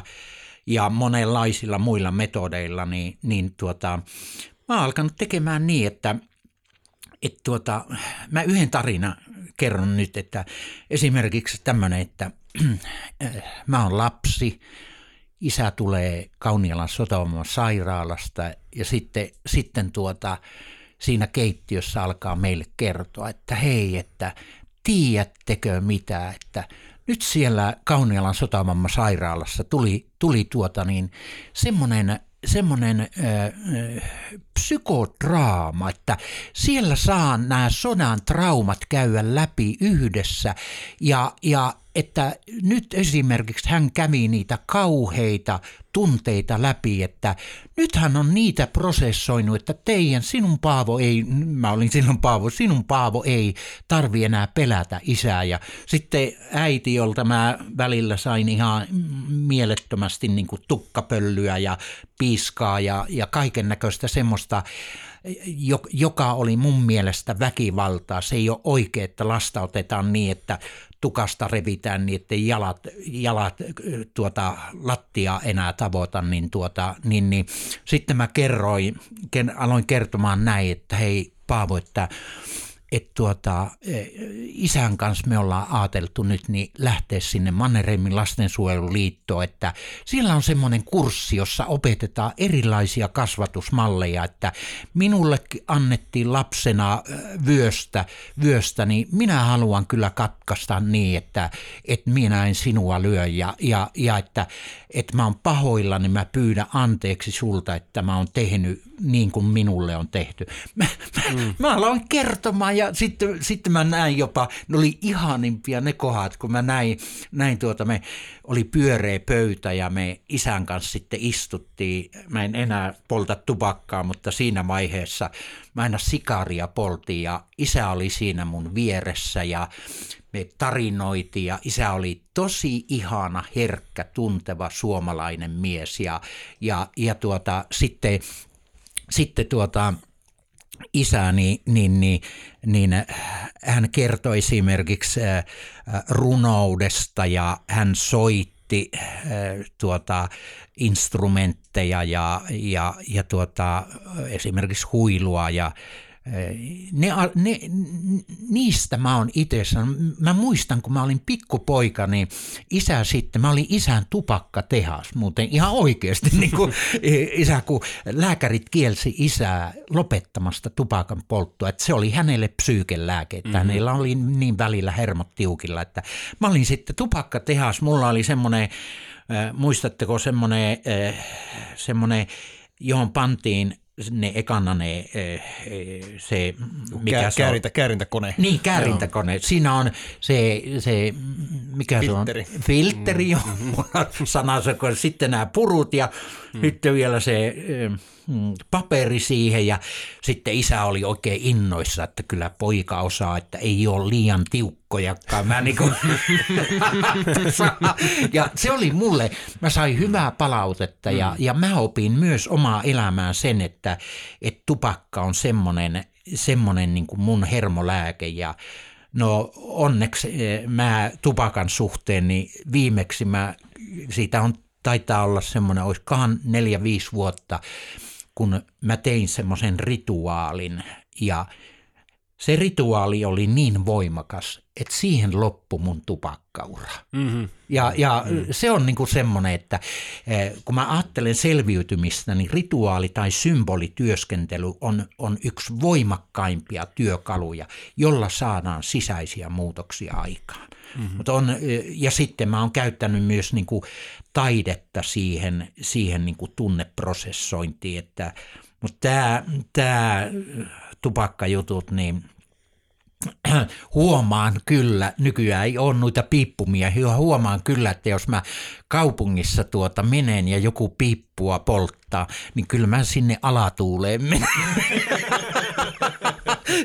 Muistelen vanhoja aikoja, että onhan se niin kuin sai, siis mulla oli 30 piippua erilaista. Mä olin ihan viimeisen päälle McBaremin plum, plumcake ja sitten mikstuura, mitä mä poltin. Ja, ja niin kuin oli merenvahapiippua ja oli valkokanervaa, mikä tämä on tuota. Ja se oli, mutta tänä päivänä on onnellinen, ettei mun tarvitse polttaa.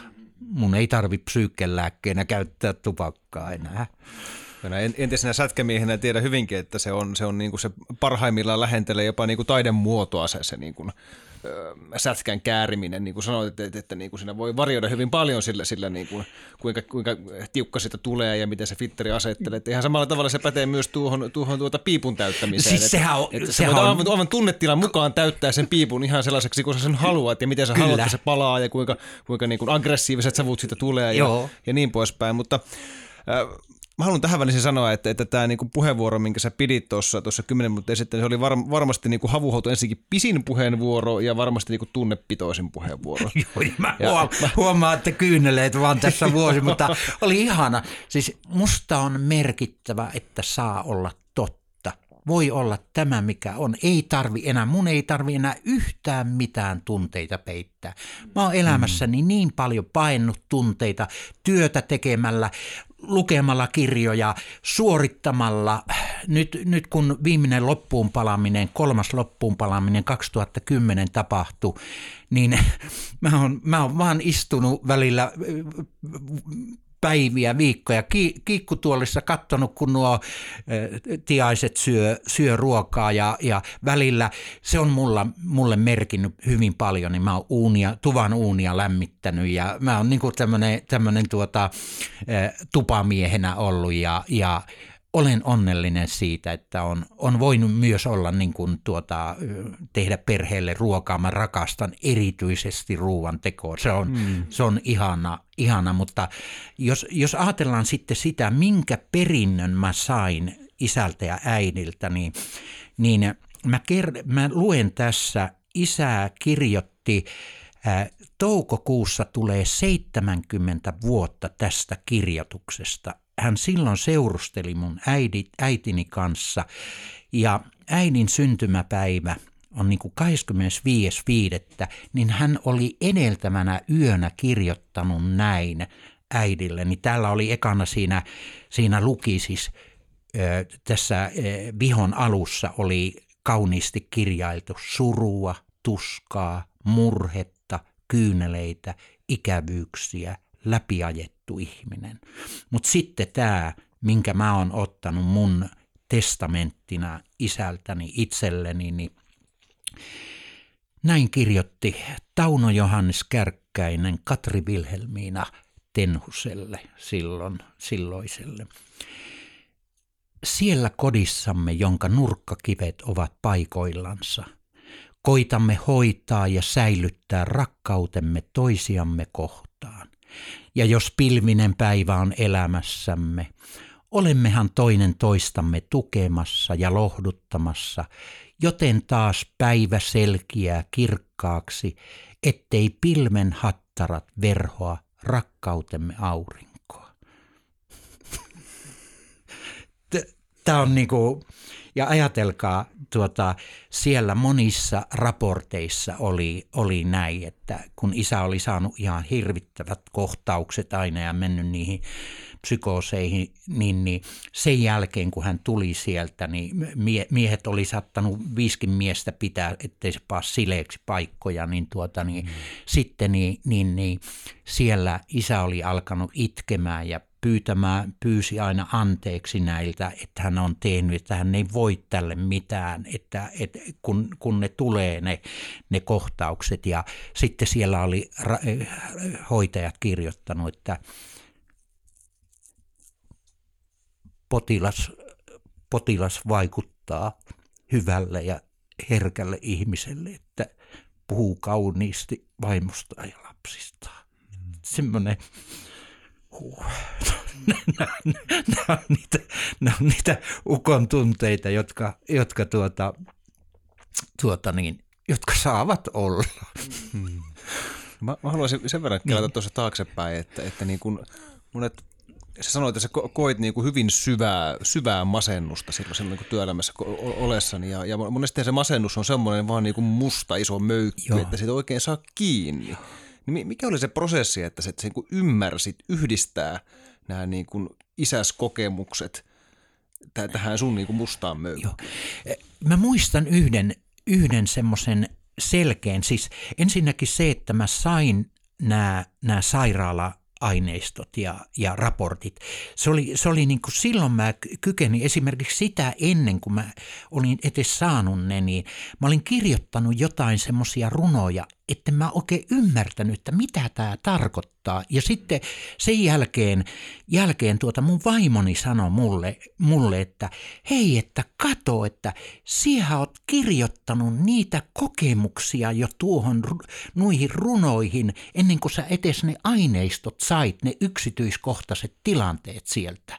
Et, et, se oli merkittävä, että kun mä ymmärsin, että tämä mun masennus johtuu mun, mun, mun tosi hirvittävästä sodan toisen sukupolven traumasta. Mm. Se sai sen niin kuin merkityksen ja ymmärryksen ja, ja sitten, että et, et tuota, sitten myös, muistan mä 70-luvulla, huom, 70-luvulla mä, kun opiskelin Lappeenrannassa sitä vuoritekniikkaa, niin mä muistan, silloin mua alkoi niin ihan hillittömästi ahdistaa opiskeluaikana. Mä olin jättää opinnot kesken. Mua ahdisti niin kuin aivan jäätävästi ja sitten mä yritin jotenkin niin kuin selviytyä. Mä olin luokkani parhaimpia olin, oli jossain vaiheessa. Mä innostuin siitä hommasta, mutta sitten mulla meni jotenkin niin kuin kokonaan kokonaan tuota motivaatio ja mulla oli, mulla oli mun, mun ist, tuota pulpetin takana oli tyhjä pulpetti, siinä oli perhon sinonta penkki. Mä väli, väli, välillä luokassa tuota, sidoin perhoja, mua ei kiinnostanut niin kuin vähän, vähän, vähän se. Ja sitten mulla oli keramiikka paja siellä nurkassa. mä, tein, mä tein keramiikkaa, ja, ja tuota, mutta sitten mä muistan, kun mä menin sinne, sinne tuota kirjastoon, niin mä semmoisen paksun psykiatrian kirjan otin ja aloin lukea, että mikä ihme mua vaivaa. Et, et, ja toisaalta sitten se, mikä auttoi, että se tietonarkomania, sehän vei mua eteenpäin sillä tavalla, että kun mä koko ajan tuohon suoneen laitoin näitä, näitä kaiken maailman kirjoja, psykologian kirjoja ja muita, niin mä aina sitten vaimolleni tuota, niin, niin vaimo kun laittoi ruokaa ja muuta, niin, niin, niin mä sitten luin, mä referoin niitä kirjoja, että hei, nyt on taas, tässä on tullut uusia juttuja tästä, että hei, että kyllä tässä voi olla mahdollisuus selvitä tästä hommasta, mutta että kun mä ajattelin, että musta esimerkiksi eh, lehtiartikkeleita kirjoitettiin 90-luvun alussa ja mä puhuin tunteista – nyt mä ajattelin, että ai tauti, ajatelkaa, siis 30 vuotta sitten puhunut jossain lehtiartikkeleissa miehen tunteista, niin, niin mun vaimohan aina sanoi, että mä, mä oon vähintään niin kuin 20 vuotta ajastani edessä koko kedellä koko ajan ollut. Että nyt vasta niin kuin on tullut tähän julkiseen mm. keskusteluun nämä tunteet. Ja, Pidetään joko hulluna tai homona. Niin, mm. kyllä, kyllä. Ja tämä, tämä minkä mä näytin teille, tämä tuota, mulla on tämmöinen tämmöinen piikkilankapallo tässä. Ja Siinä kuvan, on, kuvan tästä voi nähdä tuolla Avuhatun Facebook-sivulla, jos kiinnostaa täs, tietää, tässä on, Niin, tässä on pikkunukke. Silloin kun tämä oli vapaa tämä nukke, niin mä käytin Mannerheimin lastensuojeluliiton koulut, koulutuksissa, käytin tätä kuvaamaan niin kuin meidän sisällä olevia tunteita, niin, niin mä muistan, kun, kun tuota, mä olin tehnyt tämän ja sitten, sitten kun mä laitoin tämän meidän, meidän tuvan seinälle ja se oli niin kuin roikku siinä, mulla oli muitakin teoksia siellä, tämä on kyllä tosi, tosi rankan näköinen taideteos, mutta, mutta se mikä tässä oli niin kuin aivan loistava oivallus, kun mä muistan kiikussa kiikus keinon ja mun poikani Olli poika tulee sisälle – hän, kun häneltä kysyttiin, että mikä sinusta tulee isona, niin oli sen, että vapaa taiteilija. Hän on puuseppä tuota ja taiteilija, kyllä. Tuota niin, niin, niin Olli, Olli, Olli tuli niin kuin kaverinsa kanssa. Niin Olli meni tämän piikkilankapallon luo ja näytti tätä ja sanoi, että siinä on pikku Paavolla paha olla. Mm. Ni, niin siis kun ajatellaan, että, että silloin kun se saa se paha olo, niin kuin mä olen tehnyt muotoon sen, niin tiedättekö, monilla masentuneilla, monilla paniikkikohtauksia kokevilla, niillä on aikuisen sisällä sillä pienellä pojalla tai tytöllä paha olo. Ja mitä se tarvii? Se tarvii turvaa, se tarvii turvaa ja se tarvii turvaa. Ja se tarvii tiedon, että häntä ei enää hylätä, hänellä ei tehdä pahaa. Ja se tarvii sitä, että, että on rakastava, myötätuntoinen niin kuin semmoinen syli sille tuskalle ja kauhulle. Se on kaikista parasta, para, parantavinta, että mä esimerkiksi on, on saanut semmosia, semmosia kokea, että mun se, se trauma on purkautunut ja mä oon saanut sylissä niin kuin pieni avuton lapsi itkee. Tiedättekö, se on niin fantastinen tunne, kun tietää, tietää, että mä oon täysin turvassa. Mä saan ilmasta näitä mun syvimpiä tunteita. Tuo toinen ei hylkää mua, ei jätä mua.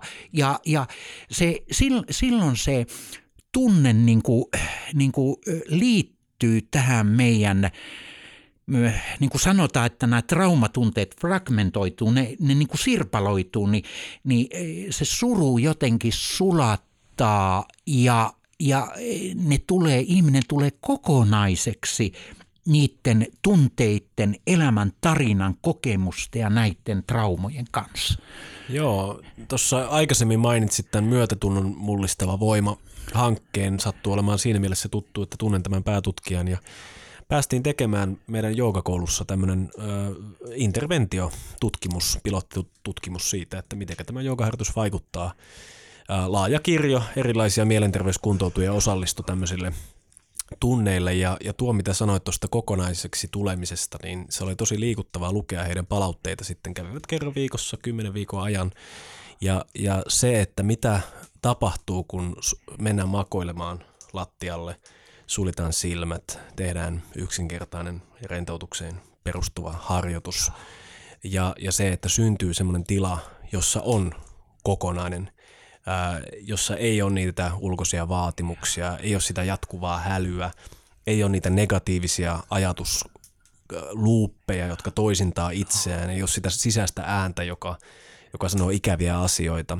Ja, ja siellä kun vedin niitä tunteja, niin huomasin, että monesti ihmisillä – alkoi purkautua itkun kautta myös ja, ja sitten olikin mahdollisuus poistua huoneesta ja hetkisen aikaa, aikaa sitten lepäillä ja, ja tota, seuraavalla viikolla mentiin taas uudestaan. Ja, ja että se on, mä luulen, että paljon sitä vaikeuttaa varsinkin tällä tosiaan meidän sukupolvella se, että koska se kipu on niin tuntematon. Joo. Meillä useimmilla meistä ei käy mielessäkään, että se voisi juontaa juurensa sinne 30-40-luvun kauhistuttaviin vuosiin, vaan, vaan me aina kuvitellaan, että, että se on jostain aivan muusta. Että jos, jos vaikean parisuhteen eron jälkeen niin kuin murtuu totaalisesti ja, ja vaipuu synkkään masennukseen, niin, niin se ensimmäinen ajatus ja luulo on se, että, että tässä on varmaan kysymys siitä, että mut jätettiin. Joo. Mutta eihän se välttämättä ole kysymys siitä, vaan, vaan siitä, että siinä alkaa toisintaa semmoista luuppia joka, ja semmoista elämän niin kuin skriptiä, jossa, jossa näkee itsensä arvottomana ja, ja niin kuin vaan yhtenä esimerkkinä sen, mitä nyt tapahtuu, vaan siitä, että olen täysin arvoton. Ja, ja ehkä se oivallus siitä, että se on, saattaakin olla sen ukin ja mummin arvottomuuden tunne, joka omien vanhempien kautta sitten, sitten heijastelee vielä siellä omassa elämässä, mikä, mikä sen, sen tota negatiivisen nauhan pistää sitten, sitten käyntiin. Kyllä. Tuota, tuohon liittyen, kun sä sanoit siitä luupista, niin tuota, mm. mä oon nyt kymmenen vuotta tulee täyteen, että mä oon tehnyt kiitollisuusmeditaatiota. Ja mulle se tarkoittaa sitä, että mulla on semmoinen mantra, että kun mä kävelen, niin mä kävelen näin. Kiitos, kiitos, kiitos.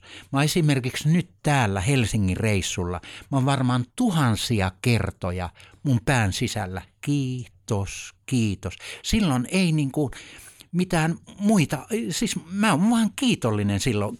Silloin viimeksi, kun mä koulutin 2010, niin kuin varsinaisesti olin kouluttajana, oli toimitusjohtajia siinä ja ja tuota, mun kohderyhmänä. Ja sitten mä sanoin, että mä annan tässä lopuksi tämmöisen yksinkertaisen, sana, yksinkertaisen harjoituksen, että voitte kokeilla tätä. Ja sitten kävelin muutaman kerran niiden eessä ja ääneen sanoin niin kuin, kiitos, kiitos. Mä katoin sivusilmällä, että sillä oli vähän semmoisia ilmeitä, että kyllä nyt remmi luistaa. Että ei ole kaikki muumit kyllä tallella. Tuota. Sitten mä sanoin, että se on niin kuin se on niin kuin yleisempi, yleisempi, hyvin yleinen. 99 prosenttia harrastaa tämmöistä kävelyä. Se ei ole kiitollisuuskävely, vaan, vaan pään sisällä kuuluu näin, että kyllä se sote on perseestä ja kyllä se hallituskin kaatuu ja mitähän näistä tulee. Ja, Joo, ei eli, ole hyvä, ei, ei ole hyvä ja näin. Ja, eli toisin sanoen yksi semmoinen merkittävä tekijä on se, että jos ei suru pääse purkautuun kasvun ja eheytymisen su, suunnassa, se muuttuu kyynisyydeksi. Ja aina kun näette kyynisen ihmisen, niin tietäkää, siellä on purkamattomia tunteita, suruja. Se eh, viha, kyynisyys, niin se on selvä merkki, koska jos ihminen on saanut käydä läpi oman, omat traumansa, niin tiettäkö, ei ole minkään näköistä mm, Mä, mua ei vastaa on, niin kuin mun pään sisällä ei ole enää kyynisyyttä olemassa. Voisi vois sanoa, että et, et nyt kun mä saan olla niin kuin läsnäolon tilassa – niin äsken esimerkiksi, kun mä muistelin, mä menin hetkeksi sinne menneisyyteen, mulla alkoi kyyneleet tulla. Se on ihan ok, antaa tunteiden tulla. Ne tulee ja virtaa ja nyt mä oon taas tässä läsnä. Et, et, et se, että et me ei kannata pelätä sitä, että me mennään sinne jonnekin. Siellä käydään hetken, annetaan, varsinkin jos on turvaa, on syliä, niin annetaan sen pienen pojan, sen pikkupaamon itkeä siellä ja, ja sitten tullaan tähän taas niin kuin ukkona. Ja, ja tästä mua ihan pakko kertoa tämä, tämä Paavo-keissi, kun mä sain nimen Paavo Johannes syntymässä, niin kuin kastet, kastettiin. Ja ja sitten, sitten mua alkoi ottaa päästä Paavo Parka, kova onnen lapsi. Mä ajattelin, että ei ole, ei ole kyllä Paavo nimi, mun nimi. Ja sitten mä mietin, olin itkuohjaaja koulutuksessa. Siellä oli yksi Tuomas Rounakari, joka, joka kertoi sitten niin kuin nimi-identiteetistä ja, ja mikä sen merkityksestä. Ja, ja sitten mulle tuli semmoinen olo, että hei, mie, mie se muuten vaihan nimi. Että mie vaihan tuota tuota ukoksi nimen ja mä sitten, sitten tuota, eh, pohdin, että, että mikä päivä olisi sopiva päivä, niin mä ajattelin, että kaikista Suomen luotettavin päivä on ensimmäinen neljättä aprillipäivä. Ja mie meni, mie meni maistarattia, vaihoi, vaihoi Paavo Johanneksen ukoksi ja laitoin sitten tekstiviestin tuota ystäväpiirille, että Oy Paavo Johannes Kärkkäinen ABn, toimi, ää, ABn toimitusjohtaja Paavo Johannes on irtisanottu tehtävästään. Toimen ottaa vastaan Ukko Kärkkäinen. Onnittelen omasta ja yhtiöni puolesta. ja tuota, sitten kun joku, joku tuli tuota mulle sanomaan, että no mitä Paavo, mä sanoin, minä en tunne sitä miestä. no sitten kun oli vuosi mennyt, mä ajattelin, että no pitää vielä 25 euroa, niin pitää vielä hauskaa keksiä tässä. Niin mä laitoin viesti, että no niin, vuoden pituinen kokeiluaika on päättynyt, että mä oon ottanut entisen nimen takaisin siellä joku, että no, mi, mi, no hän ajatteli, että mikä tämä ukko-juttu, niin mä et, aprillia. Mutta sitten se, mikä siinä oli merkittävä, että et, et äiti oli toivonut minusta ukkoa. Mm-hmm. Mutta sitten mun kummitäti oli sanonut, että älä laita ukkoa, että sitä poikaa kiusataan mm-hmm. e, e, sillä nimellä. Ja, ja sitten kun mä vaihoin nimeen, niin oli jännä, että ihan niin kuin mun äiti olisi ilmestynyt mun eteen ja hymyillyt ja antanut mulle ylävitosen ja sanonut, hyvä ukko! Joo. Vihdoin hänen toiveensa toteutuu. Kyllä. Mutta tosiaan vielä palatakseni siihen, mitä sanoit, kun olit liikemiehiä kouluttamassa ja ja he kattelivat, että ei ole tässä tällä kaverilla kaikki muumit laaksossa, niin niin tota voisin sanoa, että kyllä uusin tutkimus on, on tuota sinun puolella tässä, koska luin tuossa juuri yhtä referenttia tutkimuksessa, jossa on huomattu, että ihmiset, jotka harjoittaa päivittäin kiitollisuutta, on keskimäärin terveempiä Joo. sekä äh, fyysisesti että myös henkisellä puolella. Ja sitten vielä, vielä siitä, mitä sanoit, että miten aina palaa tähän, niin Meillä tässä podcastin tekemisen aikana meillä on ollut monenlaisia vieraita ja me ollaan myös käsitelty kahdestaan vaikeita aiheita ja myös henkilökohtaisia aiheita. Ja, ja, ja tota eräs, eräs hengellinen opettaja, en, en hänen nimeänsä nyt muista, mutta hänellä oli tapana todeta, että, että silloin kun menee tutkiskelemaan sitä omaa tiedostamatontaan, niin se on vähän niin kuin sukelta sitten semmoiseen hyvin syvään, syvään paikkaan. Ja, ja kun sä sukellat siellä syvällä, niin etsi semmoinen hyvin pieni kohta, se löytyy sieltä joka kerta ja se on siellä, aseta jalka siihen ja ponkase siitä takas sinne pinnalle, et uppoa. Ja, ja sitähän se juuri on, että aina kuitenkin sitten palaa sinne takas siihen tavalliseen tietoisuuden tilansa ja, ja niin kuin ehkä jotain oppineena ja viisastuneena.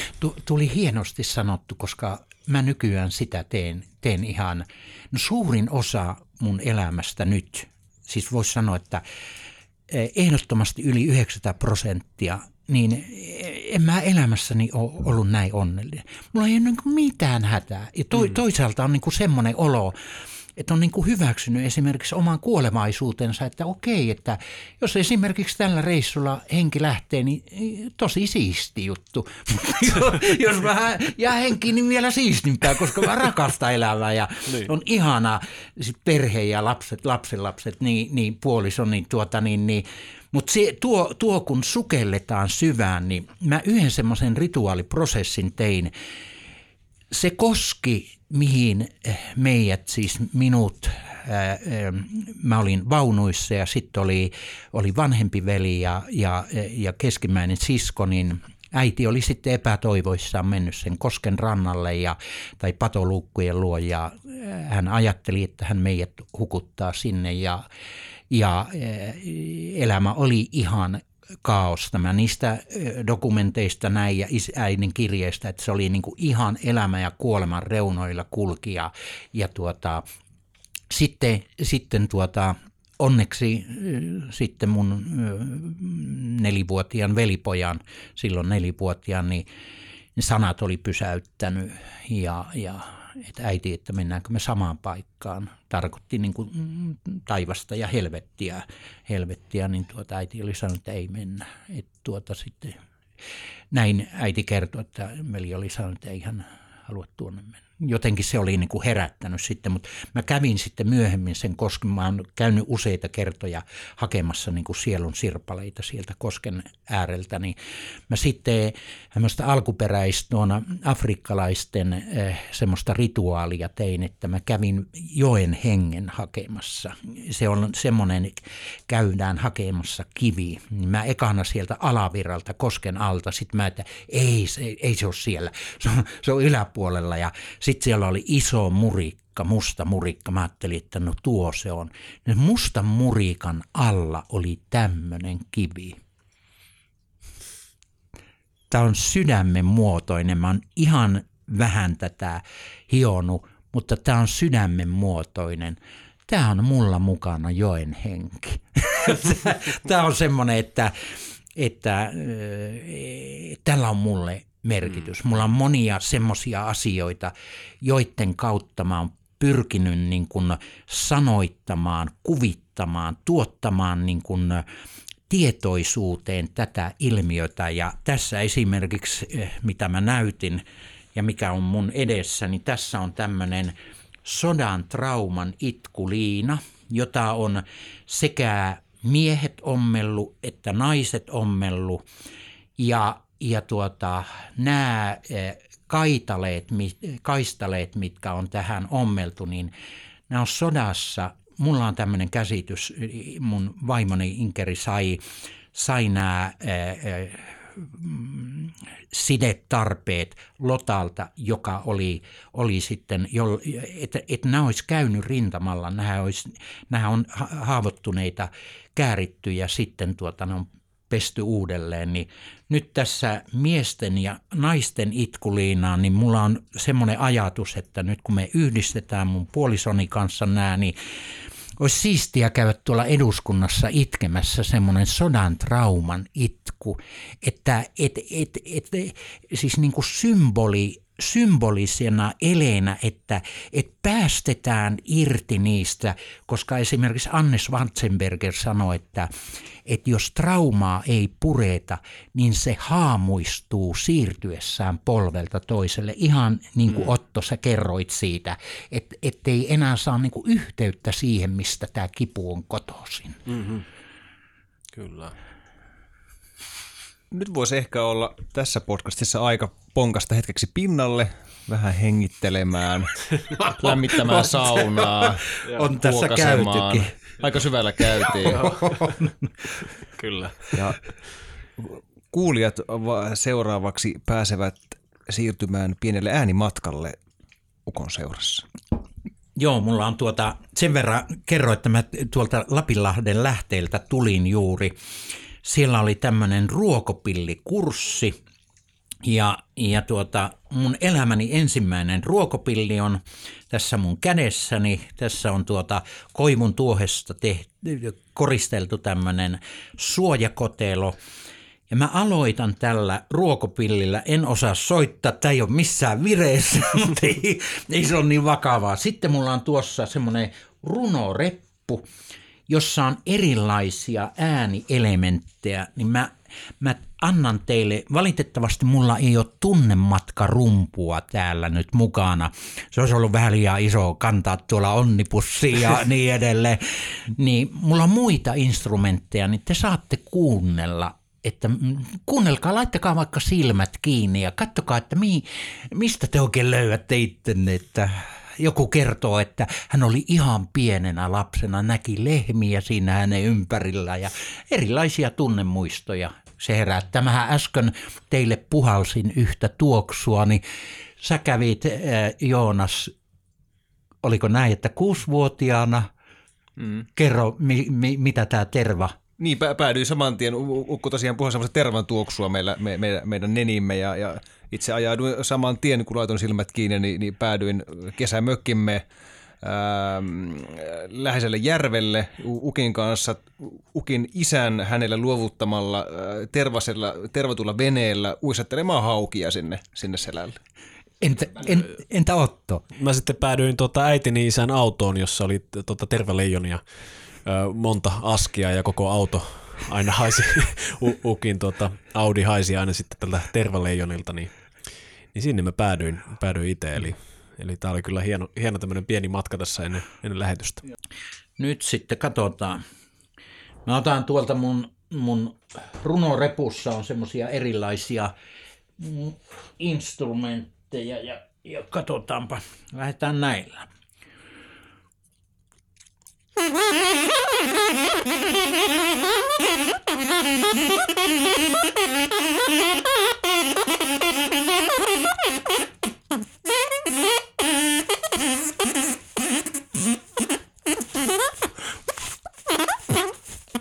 Siinä oli ruokopilli, ei minkäännäköisessä vireessä tai sitten hyvässä vireessä. Sitten matka jatkuu. Muistakaa pitää silmänne kiinni.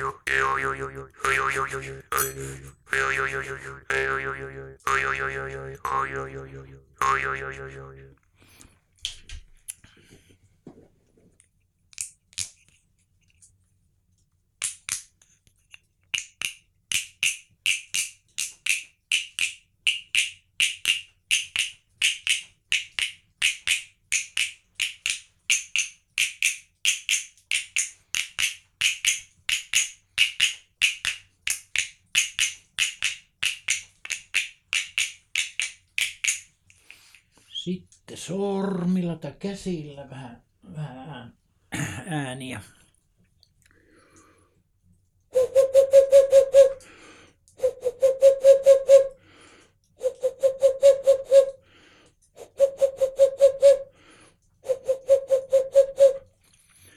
Siinä oli helmipöllö, sitten kolumba balumbus sepelkyyhky,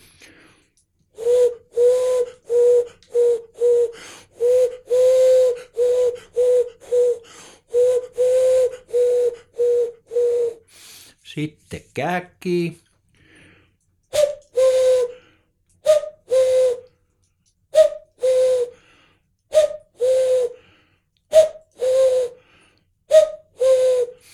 Sitten teeri.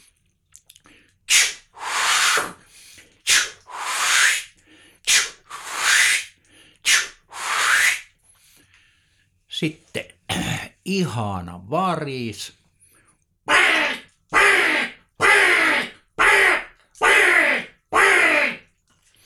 Tämmöisiä erilaisia instrumentteja. Mulla on tuota, sitten on noita rumpuja tehnyt, tunnematka rummut on semmosia, mitä mie käytän.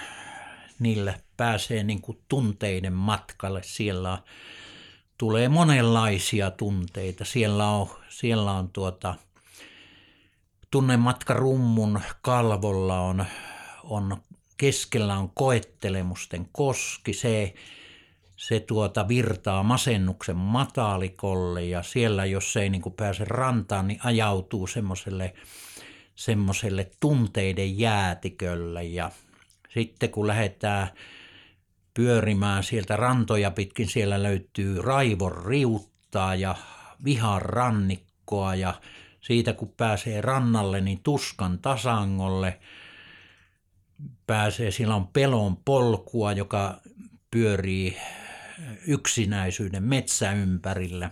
Sitten siellä on lempeyden lakuunia. On siellä kyllä sitten alhaalla on kiireen kivikkoa ja no tyyneyden valtamerta on. Sitten on luottamuksen lampea, mutta siinä lähellä on sitten semmoinen kuin pettymyksen kuoppa, jota varsinkin somessa kaivetaan aika railakkaasti ja, ja välillä. Ja sitten on semmoinen kuin tuo murheen laakso ja se on ihan ilon kukkuloiden vieressä. Ja, ja ilon kukkuloiden ja se tyyneyden valtameren välissä on voimaantumisen viidakko ja siellä on rakkauden ruovikko, tulee vastaan semmoinen ihana, no sieltä varmaan ruokopillejä voisi tehdä rakkauden ruovikosta ja sitten siellä on semmoinen aivan ihana tuota, ää, tuo ää, hyvän toivon niemiä. Tämän, tämän alkuperäisen teoksen teki mun, mun Anna-tyttäreni. Mä pyysin hänen, häneltä, että voisitko tehdä semmoisen semmoisen kartan, saaresta, jossa mä voisin sitten kouluttajana niin kuin kulkea ryhmien kanssa. Ja Sillä saarella on kymmenet tuhannet ihmiset, kun mä olin kymmenen vuotta työelämän kehittäjänä ja, ja hyvinvointivalmentajana, niin kymmenen tuhan, kymmenet tuhannet ihmiset, joku varmaan tämänkin podcastin kuulijoista saattaa, saattaa niin kuin, ää, olla, olla ollut mukana silloin, kun me ollaan siellä kiesillä ajettu ja ihmetelty vähän, että minkälaisia paikkoja siellä niin kuin sanoin, että monesti esimerkiksi masennuksen matalikolta, niin hyvin harvoin on suoria lentoja ilon kukkuloille, että kyllä he näyttää olevan se, se murheenlaakso siinä välissä, mutta siinä on onneksi semmoinen, semmoinen tuota ihana semmoinen turvallisuusvyöhyke, ja siinä on myös tämmöinen niin kuin katseen kääntöpiiri, jonka, jonka mä tuota on niin kuin tulkinut tämmöiseksi niin kuin häpeän tunteeksi. Monesti nämä, kun ihmisellä, varsinkin jos on semmoisia hankalia tunteita, ahistaa tai on, on pelkoja tai tämmöisiä vihan tunteita ja, ja pettymyksiä, niitä jotenkin hävetää hirveästi, että antaa vaan tunteiden virrata ja päästää irti niistä ja sillä tavalla niistä voi, voi tuota selviytyä, että tässä sitä pojat, kun on tuolla saunaa lämmittämässä, niin ukko tässä höpöttää jotta Onneksi nämä varmaan, varmaan nämä ehkä höpötykset tulee sieltä turhanpäiväiset leikattua, mutta niin, niin. näillä mennään.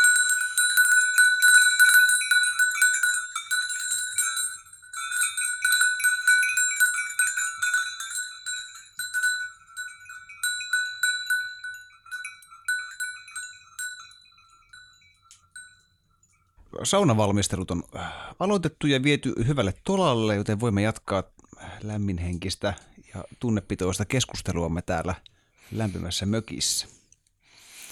Ja tuossa Otto, kun sä luit tuosta Kivimäen Villen kirjasta sen tarinan, niin se oli aika, aika jännä, että miten se rimmasi tämän mun yhden runon kanssa. Tämä on 13.2.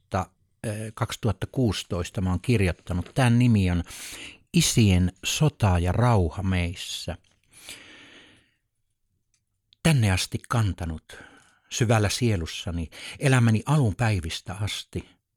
Kuun valaistessa ei kenenkään maata vetänyt halki nietosten, juoksuhaudoissa kuolemaa peläten, uittanut rajajokea pitkin tuonen rantoja, elämäni alun päivistä asti raahannut isäni sotaa minussa – minä, sotilaan lapsi. Tämän maan miehet taistelivat, puolustivat kotejaan, vaimojaan, lapsiaan. Ja miehet, jotka sieltä tulivat takaisin, osa sankarihautaan ja niin moni sirpaleita kantaen.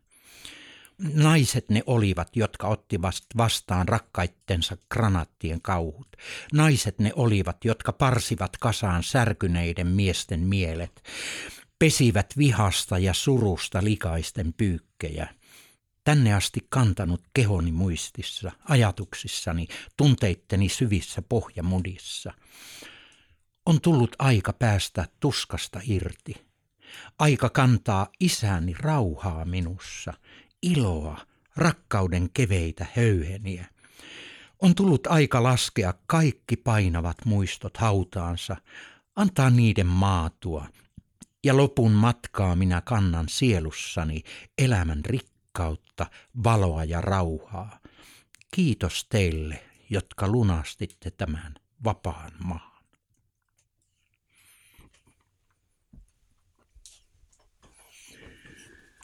Mulla olisi tähän sotaan liittyen vielä yksi juttu, mistä mä haluaisin ehkä kysyä, kysyä Ukolta. Um, mä itse kun kuuntelin niitä eri, eri niin kuin haastatteluja, mitä sä oot tehnyt ja luin juttuja, mitä susta on tehty, mm. niin mä itse, itse aloin miettimään sitä, että ja, ja sä mainitsit itsekin tuossa, että sä olit äh, ikään kuin nauhoittanut tällaisen uuden muiston isästäsi, mm.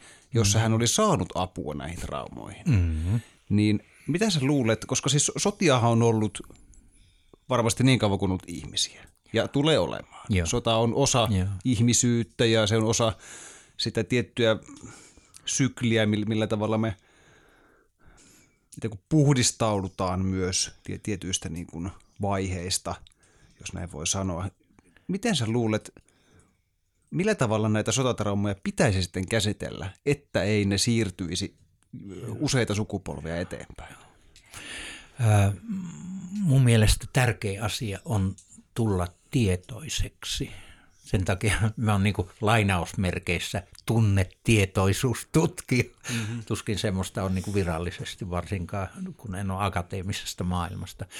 Mutta tuota, tulla tietoiseksi siitä, mitä sota itselle on vaikuttanut, mitä se on vaikuttanut omalle, omille vanhemmille, mitä se on, niin kuin jos ajatellaan teidän sukupolvea, mitä se on teidän ukeille ja mummeille vaikuttanut. Hmm. E, ja, ja tavallaan se niin kuin avata sitä historiaa siitä, että e, millä tavalla ne on haavoittunut joko henkisesti tai fyysisesti, miten se on heidän käyttäytymisessään näkynyt, koska nämä käyttäytymismallit monistetaan polvelta toiselle. Jos ne käyttäytymismallit on ihan sekoja, mm. niin mm-hmm. silloin on, on tosi tärkeä painaa niin kuin reknappia uudestaan ja äänittää semmoisia malleja, jotka on elämää, elämää tukevia, jotka on rakkaudellisia malleja, jotka on niin kuin tämmöisiä kunnioittavia ja myöntätuonteisia malleja. Et, et, mä, mä, pitää, mä, mä pidän tätä tietoiseksi tulemista kaikista tärkeimpänä. Ja siitä, siitä yhdeltä osalta esimerkiksi tuo Kivimäen Villen kirja, se avaa sitä, sitä todellisuutta, mitä se siellä on ollut. Ja e, kun me lähdetään niin kuin tavallaan tunnematkailemaan, me voidaan mennä, mä esimerkiksi nyt teen teen eh, ensimmäistä romaania. Ja, ja tuota, eh, täytyy sanoa, että välillä kun mä oon kirjoittanut, niin on ollut ihan hurjia kokemuksia, kun mä oon mennyt siihen sodan maailmaan. Siis, siis ne, ne, jotenkin ne rooli, roolijutut siellä, kun mä oon kirjoittanut, niin ihan niin kuin mä olisin siellä, siellä hakemassa niitä haavoittuneita. Ja, ja tuota, sitten toisaalta mä kirjoitin siellä myös niin, että, että et mä meen semmosella eh, niin tasolla, josta menee luodit läpi. Mm. Että mä näen sen siellä, kun ne, ne tuota, esimerkiksi äh, tämän roolihenkilön niin esi-isä siellä, siellä tuota, yksi pelastaa ja mä katson, seuraan sitä tilannetta siitä, siitä niin kuin, ihan niin kuin äh, 3D-maailmassa ja, ja tuota, jotenkin se ymmärrys, mitä on tapahtunut ja toinen asia, mä, mä tein, eikä, nyt tuli mieleen, hyvä, hyvä tuota, Joonas, että sä kysyit. Mä tein niin, että mä otin kynän ja kaksi paperiarkkia. Toiseen mä kirjoitin isän kipeän perinnön. Mä kirjoitin kipeän perinnön, mitä isä on antanut. Ja sitten mä kirjoitin myös kipeän perinnön, mitä äiti on antanut. Semmoisen perinnön, mitä mä en, en missään nimessä halua siirtää. Mä kirjoitin, täytyy myöntää, että silloin kyllä, kyllä melkein saata peetä tuli, tuli siellä ja tulikin tuota ja, ja niin kuin raskaalla kynällä venin menemään tuota, että et, et, niitä kokemuksia. Mä, mä sanoitin juuri semmoisena, kun mä oon henkilökohtaisesti kokenut. Sitten toisen mä kirjoitin – mitä hyvää ne on antanut. Kyllä, kyllä kuinka nenäliinoja, nenäliinoja meni niin kuin, esimerkiksi mä haluan tähän kertoa äidistä, joka liittyy nyt siihen mun luontosuhteeseen, niin, niin mä kun olin pikkupoika, niin me asuttiin siellä Kolpeneen harjulla ja sitten eh, äiti otti aina mut mukaan Maria Metsään.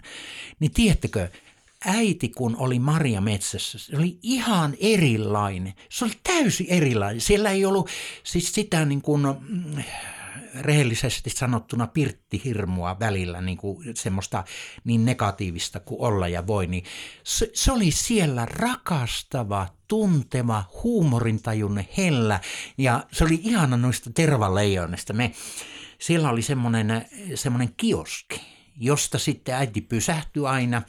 Ja se osti tervaleijonia, eh, semmoinen peltirasia, jossa oli semmoiset mm. paperi, muistatte, muistatte. Kyllä, kyllä. Ja, ja sitten hän pani sen etutaskuun, tuohon pusero etutaskuun ja sitten lähti jatkaan fillarilla mie takana sitten. Ja sitten mulla oli semmoinen pieni muki ja aina kun mä sen pienen mukin sain poimittua täyteen, niin äiti sitten otti sieltä sen tervaleijonan ja sanoi, että no niin, että nyt tankataan. Ja sitten se sanoi, että silmät kiinni ja suu auki.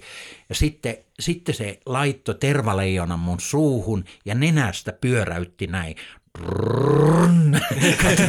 niin, niin mä lähdin sitten taas innoissaan niin kuin toisen mukillisen keräämään. Että se, ne, on, ne on ehdottomasti, jos mä ajattelen mun äitiä, niin mm. ehdottomasti hienoimpia kokemuksia. Toinen mm. semmoinen erittäin syvälle menevä turvan kokemus on se, että mun äiti istuu Rovaniemen kirkossa, on siellä kirkon menot menossa ja, ja tuota, mä, mä on siinä niin, että mä oon nukahtanut mun äitini syliin ja sitten siinä niin kuin heräilen. Siis semmoinen, semmoinen kirkon akustiikka ja sitten se, että mä oon turvassa siinä sylissä. Hmm. Sillä on hirmu suuri merkitys.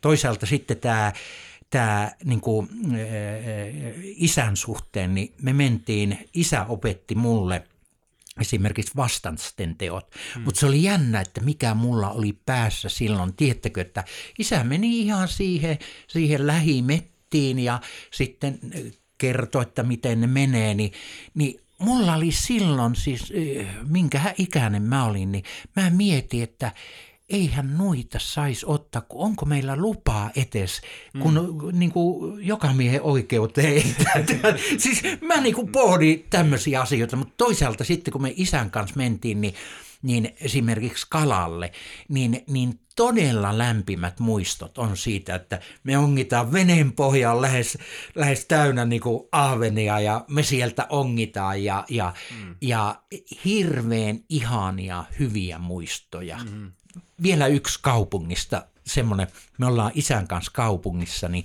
isä menee sitten, oliko silloin ossuuskauppa. Ossuuskauppa oli, isä osti, osti siivutettua lauantai makkaraa mm-hmm. ja sitten me siinä tuota, tuota olisikohan se Rovaniemellä ollut Koskikatu vai Rovakatu, niin me heti, heti tuota siinä kad, ka, päästiin kadulle, niin siinä kaupa eessä, niin isä avasi sen ja me, me yksitellen, yksitellen syötiin. Siis semmoinen tosi hyvät fipat niin kuin mm. jää niistä semmoista. Et, et mä oon halunnut etsiä yhä enempi lapsuudesta semmoisia hyviä muistoja, mm. jotka kantaa. Ja mä oon halunnut niin kuin laajentaa niitä ja leventää ja sitten niin kuin valemuistoja tietoisesti mm. tehdä, mitä ei ole ollenkaan tapahtunut. Mutta että mulla on kuulkaa pojat ollut hyvä lapsuus, ei mm. siinä mitään. Niin, niin. Ja tuo jännä, mitä tosi pienet asiat, niin kuin tervaleijonan suuhun laittaminen, nenästä vääntäminen. Niin. Miten pieni mm. juttu, miten se rikkoo sen niin kuin niin. tavallisen niin kuin elämän arjen, miten se mm. kantaa koko loppuelämän koko se loppuelämän. Ja yksi semmoinen, mä muistan, kahden sekunnin tai kolmen neljän sekunnin hetki. Tiedättekö, mä olin pienenä semmoinen, että äiskä sanoi, että mulla on äh, mahan alus jalkoja täynnä. Eli mä olin niin kuin, siis kova kierroksinen tyyppi, että, mm. että kauhia vauhti. Niin mä muistan, mä olin tuota pieni poika, koska mä olin, siitä tuli naapurin semmoinen täti tuli meille, semmoinen ihana täti, jota mä, semmoinen, semmoinen tuota, Hemmin Leena tuli meille, niin kuin ihan vaan suitsait tuli siitä niin kuin avasi ovea ja mä olin sieltä olohuoneesta vauhilla juoksemassa, kun mä rakastan, nyt mä, tiedättekö, mä muistan semmoisen tilanteen, että nyt kun mä oon antanut kasvaa tämän mun, nämä mun hiukset, mä toivon, että joskus saisin ponnarin tuonne taakse, niin mm. hiukset, niin tiedättekö, nyt kun mä kävelen, mä tunnen hiusten sen tuntemuksen korvilla. Se on mm. siisti kokemus, koska se palaa ne lapsuuden muistot, kun kauheena juostin kuule, milloin rosvoa ja poliisia pakoon, niin, tuota, niin, niin, niin tiedättekö, se Leena tuli ja kun mä juoksin, hän otti mut syliin. Hmm. Niin lämmintä syliä, siis semmoista kuule aitoa semmoista, että joku muu toinen ihminen ottanut siellä. Hmm. Siis tiedättekö, siitä on yli äh, varmaan ehkä 55 vuotta. Mm. Niin mä muistan sen ainutlaatuisen hetken, mm. että miten tärkeä meidän aikuisten olisi niin kuin olla herkkänä sille, että kun me nähdään lapsia, mm. että, että me voidaan jättää yhdellä semmoisella e, kohtaamisella koko elämänpituinen jälki. Mm. Niin kun mä, mä kun kannan noita reppuja selässä, niin mm. kerran mä olin Raitsikassa ja mulla oli tämä tämä runoilija reppu siinä eessä ja sitten siihen tuli vähän niin kuin totisempi äh, mm. äiti ja poikansa kanssa ja ne oli molemmat aika totisia siinä, niin mä sitten tuota katoin sitä poikaa näin ja sitten mulla kun on Nalle tässä, niin mä tein näin ja vilkutin, niin tiedättekö, mikä sulonen ilme syntyi.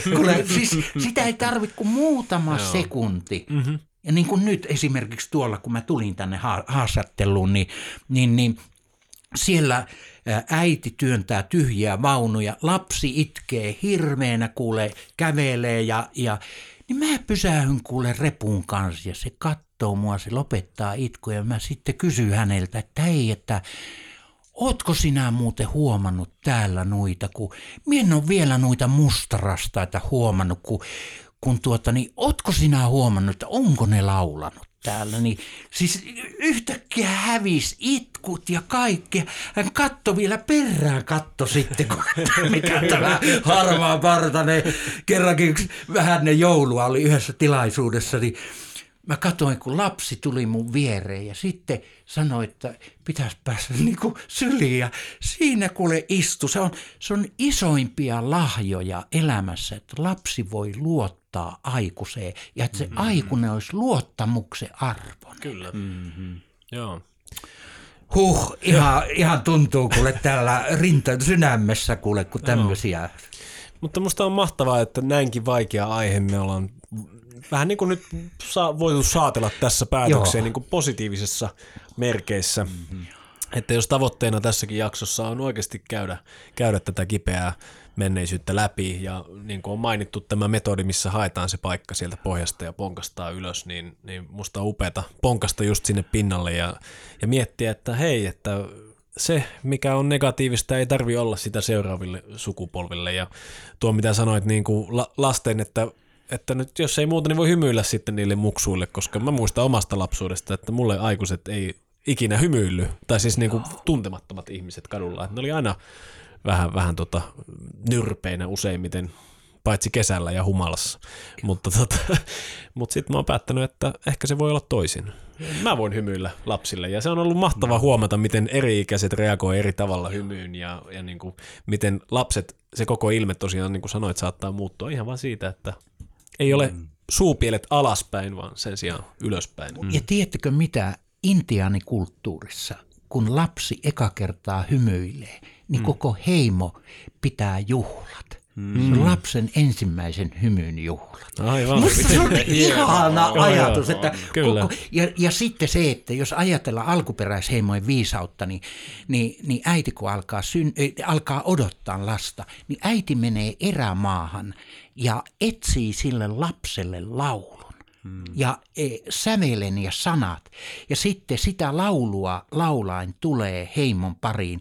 Ja sitä laulua lauletaan kaikissa sen lapsen tilaisuuksissa aikuisuuteen asti ja hautajaisiin asti. Hmm. Musta se on kaunis ajatus. Se on huikea, että meitä seuraisi joku semmoinen hyvä laulu hmm. mukana.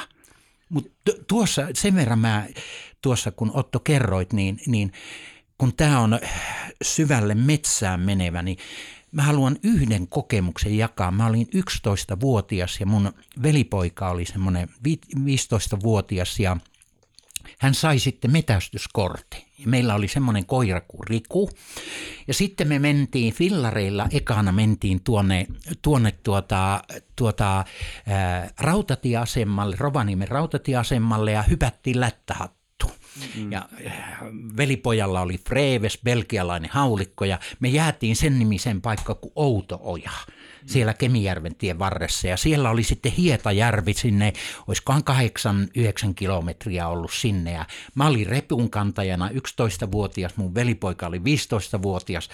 Niin tiedättekö, siis ne reissut, kun porokämpissä oltiin siellä, nukuttiin ja sitten kerrankin yksi, siis Kamina tulee, tulee he, heijastaa ne, kato kun kaminan päällä on ne renkaat, niin heijastaa, mm-hmm. tuli heijastuu siellä, niin yksi vanha mies tuli sinne, erämies, ja se sitten kertoi, että hän oli siellä ollut tuota, siellä Kairassa aikoinaan, kun hän oli pyytänyt, niin hän oli saanut niin isoja haukia, että repussa hän oli jäävyttänyt tuota ne hauet. Talavella oli tuota, niin ne repusta näkyy ne hauen, hauen pyrstöt ja, ja sitten, sitten kun me tultiin sieltä, sieltä niin tämmöinen muisto, että me lähestytään Rovaniemeä, se menee Rovaniemen sen ison sillan yläpuolella. Tiedättekö, mä sain sillä reissulla pienen matkan. Se, se, äh, se, tuota, se kuski antoi mun niin kuin istua kuskin paikalle. Ja kuule, se, oli, se oli siisti 11-vuotias, kuule lättähattua ajaa. Niin, oi että, se oli ihana. Joo, tämmöinen muisto niin, niin, mulla tuli mieleen. Joo, joo. Tuota, sun. No, mutta tota, oli mielenkiintoinen, mitä sä mainitsit tuosta niin alkuperäiskansan heimon tästä ajatuksesta, että lapsi otetaan vastaan osaksi sitä heimoa. Me edellisessä jaksossa puhuttiin vähän niin kuin heimon olemuksesta, mutta se, mikä mua todellisuudessa ainakin itseään eniten kiinnostaa, on se taustalla oleva maailmankuva. Niin, niin tota, mitä sä luulet, että millaista maailmankuvaa se heijastelee, jos vaikka on olemassa tämmöinen heimo tai kansa, joille on tosi tärkeää vaikkapa luoda lapselle laulu tai, tai, tai tuota, juhlistaa lapsen ensimmäistä hymyä ja näin. Mitä sä luulet, millaista maailmankuvaa nämä ihmiset kantaa? Tuota, jos semmoinen maailmankuva olisi saanut olla äh, ihmiskunnalla, niin me ei oltaisi tässä ekokatastrofissa. Että et semmoinen, semmoinen kunnioitus lasta kohtaan, kunnioitus luontoa kohtaan – että mä välillä, kun mä oon mennyt, niin mä oon niin pys- kysynyt mustikka metsältä, että hei, kysynyt niin kuin lupaa saada poi- poimia mustikoita. Siis semmoinen, semmoinen niin kuin myös semmoinen vastavuoroisuus, että mä haluan, haluan tuoda lahjani luonnolle, kun luonto antaa minulle lahjat. Mä haluan suojella omalta osaltani luontoa. Mutta mut, mut sitten vielä se, että kun mä ajattelen sitä, että et, et mihin se perustuu. Niillähän perustui siihen, että niiden esi-isät elivät, niin kuin jo edes menneet esi-isät olivat läsnä sitä heimoa. Niitä mm. kunnioitettiin, niitä arvostettiin.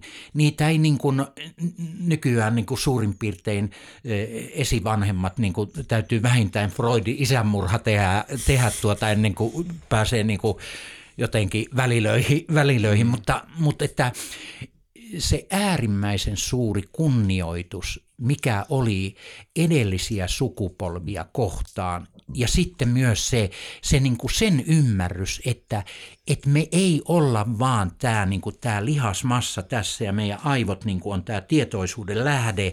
Ja, ja että et, et on kysymys siitä, että sitten kun henki lähtee, niin virrat pois ja kaikki loppuu mun maailman kuva on tällä hetkellä semmoinen, että et, et mä ymmärrän, että mä oon ollut, mä oon ollut aikaisemmin, mä tulen olemaan, nyt mä elän ukkona mm. ja tämä tää keikka on ollut tosi siisti, aika rankka reissu, mutta, mm. mutta tämmöinen, että että et mulla on niinku tasapaino sen kanssa, että silloin kun mä oon sen mun läsnä olevan, mä, mun on vaikea kuvata sitä, mä oon yhden ykseyden kokemuksen kokenut, jossa mä muutun kaikeksi, että et häviää se, että mun, mun tämä erillisyys harhan niin häviää se ei kestänyt kauan, mutta se oli, se oli niin vaikuttava, että mä, mä en tiedä niin vaikuttavaa kokemusta, että et yhtäkkiä vaan, mä, mä vaan itkin ja nauroin ja sitten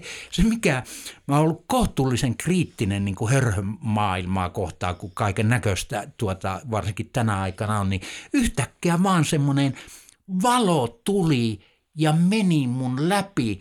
Mä, mä en ymmärrä, mitä siinä tapahtui, mutta mm. mä koin jotain semmoista, mitä mä en enää niin kuin rationaalisella mielellä voi selittää. Mm-hmm. Ja nyt kun mä oon, mä oon tuota, perehtynyt näihin, niin kyllä, kyllä mun täytyy sanoa, että yksi mikä vaikuttaa tulevaisuuteen merkittävästi on tämä niin kuin jälkimaterialistisen tieteen paradigma. Eli mm.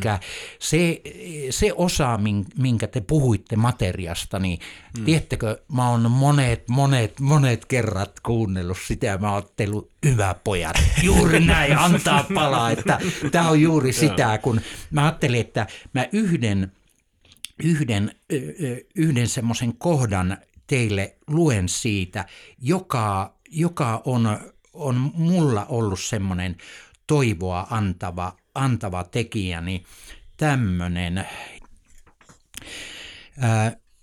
Tämä on minua pysäyttänyt. Eri tutkijat ympäri maailmaa on, on tehnyt tämmöisen postmaterialistisen tieteen julistuksen, jonka viimeisenä kohtana, 17 kohtana on näin, täm, näin kirjoitetaan. Siirtyminen materialistisesta tieteestä postmaterialistiseen tieteeseen voi olla olennaisen tärkeä inhimillinen sivilisaation kehityskululle, inhimillisen sivilisaation kehityskululle. Se voi olla jopa käänteen tekevämpi kuin siirtyminen maakeskeisestä aurinkokeskeiseen maailmankuvaan. Kun mä itse olen nyt kokenut esimerkiksi semmoisia parantumisia itsellä, mä en enää voi mitenkään selittää. Esimerkiksi mulla, mulla tuota, Kuopio yliopistossa mä sain diagnoosin selkärankareumasta. Mulla oli ihan mielettömät kivut. Ihan oikeasti mä en, mä en päässyt tuota välillä juuri mihinkään. Ja niin kuin huomasitte, nyt kannan tuommoista kohtuullisen isoa reppua tuota, niin, niin niin mä sain semmoiselta yhdeltä mun ystävältä ää, tuota, semmoisia hoitoja, jotka meni kyllä jollain semmoisilla levelillä, että et, et, tuota, hän hoiti sekä akupunktiolla, mutta hänellä oli semmoisia yhdistelmiä, että esimerkiksi neljännellä hoitokerralla niin niin mulla oli kerta kaikkiaan taju lähteä, kun mulla alkoi alko valtava tunne. Siis mulla äh, räkää lensi ja itkua ja, ja sitten hän antoi aina mulle semmoisen paperipussin, sanoi, hengittelehän ihan rauhassa tuo, kun mä menisin hyperventiloida ja taju hävitä. Niin mm. Sitten sen, sen tuota hoidon jälkeen kuin veitsellä leikaten. Mulla ei ollut enää minkäännäköisiä selkäkipuja. Mm-hmm. Ei mitään. Kyllä. Joo, ja tämähän on hyvin kiinnostavaa, niin kuin mitä tulee sekä fyysisiin että henkisiin kipuihin, niin no jos nyt mainitsit esimerkiksi akupunktion, niin, niin eihän materialistisella tieteellä kerta kaikkisesti pysty selittämään sitä, että kun sä laitat akupunktion neulan ää, tonne jonnekin niskaan, niin, niin jotain tapahtuu jossain aivan muualla. Sulla saattaa koko sun systeemi muuttaa toimintaansa sen, sen yhden neulan vuoksi, tai useimmiten laitetaan neulat sarjoissa ja muutetaan systeemin toimintaa. Ja se on mielenkiintoista, miten akupunktiot on pyritty selittämään aina sen mukaan, mikä on ollut se muodikas tapa selittää, että kun ensin keksittiin verenkierto, niin että se täytyy liittyä verenkiertoon jotenkin, sitten keksittiin hermoston toiminta, niin se on sitten hermo, hermoihin liittyvää, ja, ja nyt, nyt muotia taitaa olla tämä, nämä tota, faskiat, että se on faskioiden kuljettamaa informaatiota, ja, ja, ja tässä materialistinen tiede tulee aika, aika pahasti jälkijunassa sen Joo. ymmärtämisessä, ja se ei kertakaikkisesti voi käydä järkeen. Ja joogithan on kutsunut tätä hienoväräistä energiaa, mitä kutsutaan tuolla kiinalaisen lääketieteen puolella nimellä chi, nimellä prana, ja sen selittäminen ei ole ihan yksinkertaista. Se vaatii nimenomaan maailmankuvan muutosta, koska materialismin näkökulmasta ei kertakaikkisesti voi olla mitään sellaista kuin hienoväräinen ää, energia tai hienoväräinen, ää, hienoväräisen systeemin toiminta. Niin kauan kunnes sitä ei voi mitata millään laitteella. Kyllä, ja tämä on nimenomaan se ongelma, että jos mietitään maailmankuvien muutosta ja mainitsit juuri tuon postmaterialistisen postmaterialistiseen tieteeseen siirtyminen, niin se tulee välttämättä vaatimaan tieteeltä myös sitä, että luovutaan tämmöistä tiukasta empirismistä, Eli periaatteesta, että ainoastaan havaitsemalla voi saada Joo. tietoa. Joo. Ja mä itse väitän, että jos haluaa pitää mielenterveytensä ja muuttaa maailmankuvansa, niin silloin on parempi katsoa sisään. Koska jos sä et katso sisään ja käy läpi, mitä siellä sisällä on, niin sitten se on älyllinen tämmöinen palapeli. Ja Joo. palapelien parissa voi saada totaalisen hermoromahduksen. Et esimerkiksi tässä materialismi-jaksossa siis mainittu tämä Bernardo Castrup, joka on siis briljantti tieteilijä, pian tupla tohtori ja, ja tota, todellakin kirjoittaa nykyään muun muassa uh, Scientific American uh, julkaisun blogiin niin kuin nimenomaan tästä idealistisesta näkökulmasta. Hän on monta kertaa todennut, että tällä tiedolla hän ei varsinaisesti tee mitään. Hän olisi vieläkin mieluusti materialisti siksi, että se on niin rankkaa, koska koko muu maailma on eri mieltä. Eli, eli sitä, sen vuoksi on todella tärkeää, että on, on kyky ylläpitää tervettä systeeminsä toimintaa samalla, kun opiskelee jotain sellaista, mikä, mikä järisyttää maailmankuvaa. Ja, ja tuohon liittyen mä kerron, mulla oli siis paniikkihäiriöitä, siis ihan hirveitä panikkeja sieltä liittyen niihin mun traumaattisiin kokemuksiin. Niin tiedättekö, että sitten mä Mä kerron nyt semmoisen tarinan, joka menee semmoisella levelillä, että, että mä en ymmärrä, mitä siinä tapahtui, mutta siinä tapahtui se, että kolme vuotta sitten niin, niin mun paniikkikohtaukset eh, sen erän perään, siinä eh, kaksi-kolme vuotta sitten, niin sen erän perään minkäännäköisiä paniikkikohtauksia, semmoisia ei enää. Et eh, hetkittäisiä semmoisia semmosia, tunteita saattaa nousta, semmoisia NS-negatiivisia, vaikka ne onkin käytännössä, saavat olla semmoisia, kun niin, niin tuota, mulla tapahtui semmoinen ilmiö, että, että tuota, mulla oli paha olo, mulla oli ahdisti ihan mielettömästi. Mä soitin yhdelle ystävälle, että hei, että voisit sä lähettää mulle energiaa. Että, mm-hmm. että semmoista rakkautta ja niin kuin hän kutsui maaidi energiaksi. Ja, ja sitten hän meni siitä pari päivää, mulla olo vaan jatku pahana ja sitten, sitten, tuota, sitten hän sanoi, soitti mulle, että hei, että voiko hän kutsua kavereita mukaan, että jos tehtäisiin niin, että yhtenä viikonloppuna hän oli kutsunut 12 ihmistä, että, että yhtenä viikonloppuna niin perjantai-iltana, lauantai-iltana, sunnuntai-iltana kello 21 mä rentoudun ja, ja olen tuota, tuota, otan vastaan heidän energiaa. Ja hmm. minä sanoin, että kaikin mokomi ja, hmm. ja tuota, sitten ensimmäisenä iltana mä olin siellä meidän pihalla, semmoisessa pikkukämpässä, ei mitään erikoista tapahtunut. Toisena iltana mä olin sisällä meidän makkarissa. Silloin mä jo tunsin vähän niin kuin voiman tunnetta. Mutta sitten kolmantena iltana mä olin, olin tuota, siellä meidän yläkerrassa ja mä panin sitten, sitten kynttilät palamaan ja, ja sitten, sitten mä laitoin mä ajattelin, että mä laitan jotain musiikkia. Se on merki, ei mulla koskaan ennen Spotify tehnyt niin, että se tarjosi vaan yhtä kappaletta. Okay. mikä mm. tämä juttu on, joku, joku semmoinen intialainen om, mikä hän, Joo. mä en ole oikein perillä, perillä niistä, mutta joku mm. om. Joo. tuota, niin, niin tiedätkö, että sitten, sitten meni kello 21, niin yhtäkkiä alkoi tapahtua niin, että että tuota, mä alan mennä kaarelle, että mun loppujen lopuksi mun päälaki on siinä sängyllä ja jalkapohjat. Ja mä oon niin kuin joku ihmeen kaarisilta. Mm. Niin kuin mä en tiedä, että miten mä semmoiseen asentoon yleensä pystyin menemään. Mm-hmm. Ja sen jälkeen yhtäkkiä tapahtui niin, että, että, että mä oon pieni lapsi, ryömivä lapsi.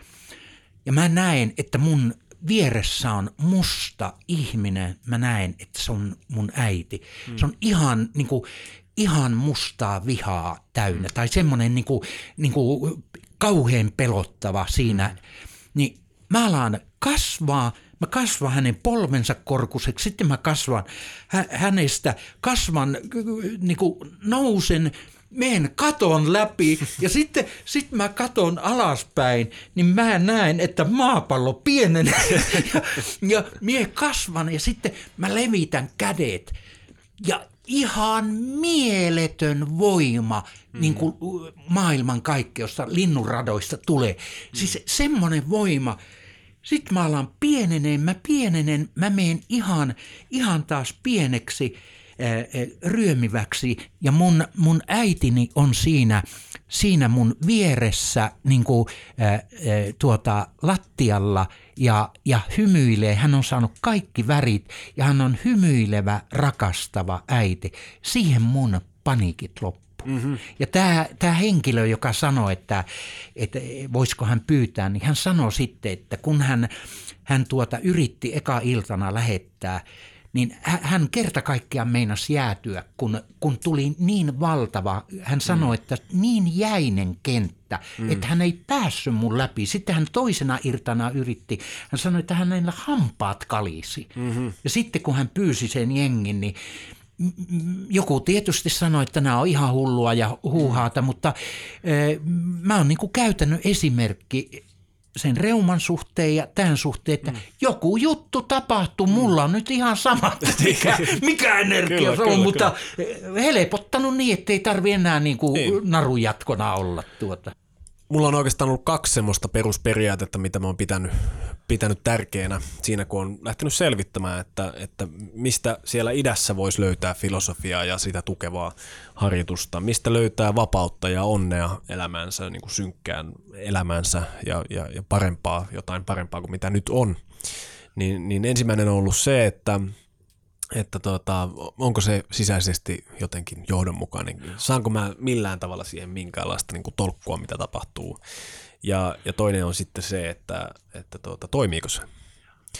Eli näillä kriteereillä mä lähdin, lähdin kokeilemaan, koska mulle on ollut kuitenkin tärkeää, vaikka, vaikka vaikkakin Etelä-Aasiassa puoli vuotta pyörineenä, niin kaikenlaisia nämä, mitä mainitsit esimerkiksi tuommoiset niin todella voimakkaat niin kuin sukellukset jonnekin sinne tiedostamattoman syövereihin on ja vis, visiot ja, ja tota, tässäkin podcastissa läpikäydyt niin kuin läheltä piti tilanteet, niin kuin raapasut kuoleman kanssa ja muuta, niin, niin lopulta se, mistä sitten tulisi mun elämänkulttuuri, joka ylläpitää vaikkapa kehoni terveyttä, kuten myös mieleni terveyttä, niin siinä mulle kaikista tärkeintä oli se, että kuitenkin siinä on joku järki taustalla ja se on järjestelmällinen ja se pystyy ymmärtämään myös ajatustensa ja niin kuin logiikan kautta, vaikka se ei viekään maaliin asti. Joo. Eli kaikille heille, Joo. jotka on sitä mieltä, että joku, mikä on sitten huuhaata ja mikä ei ole ja, ja mikä voidaan empiirisin keinoin todeta ja muuta, niin,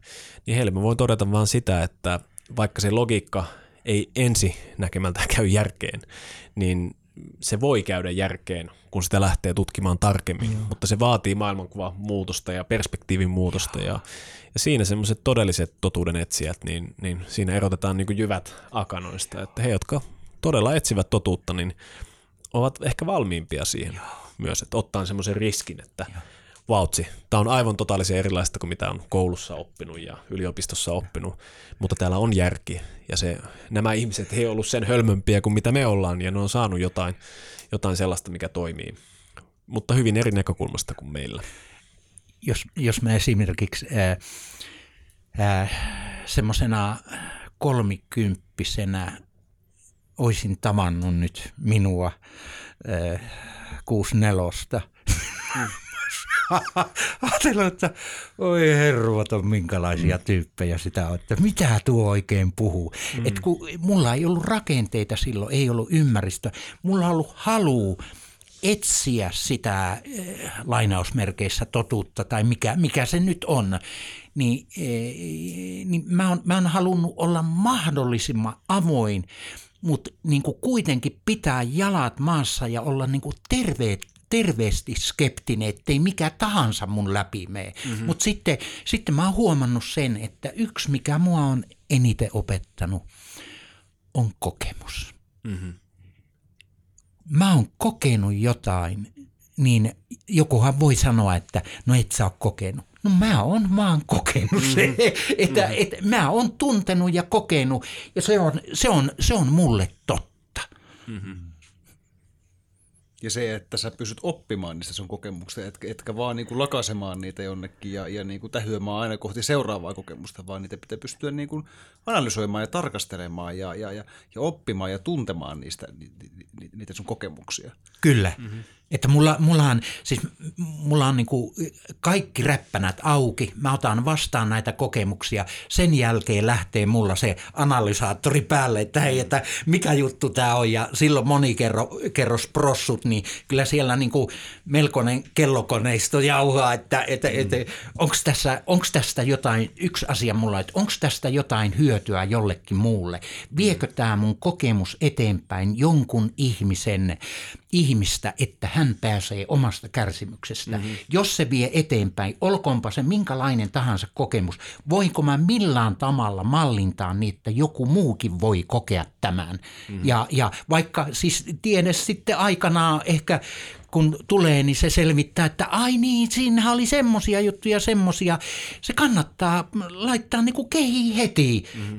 koska mä tiedän itse ahdistuneena, että jos mulle esimerkiksi eh, joku aikoinaan 30 vuotta sitten olisi esimerkiksi MDMAta tarjonnut, että mä olisin päässyt niin kuin siitä selittänyt, että tällä pystytään se trauma käymään läpi, niin, niin paljon ois mun ahdistusta jäänyt ahdistelematta. Mm. Ihan oikeasti. Mm. Koska, koska silloin jos ajatellaan, että siinä on selkeästi, tai psilosypiinit, sillä on selkeästi semmoisia vaikutuksia, missä ihminen pystyy käymään sen trauman niin, että se pelko ei vie esimerkiksi tajua niin kuin multa vei. Mm-hmm, mm-hmm. Et, et, et silloin, se, silloin se eheyttää, mutta se ehdottomasti niin kuin on hirveän tärkeä se, että siinä on tämä hoidollinen funktio ja se intentio on nimenomaan se, että miten se palvelee sitä,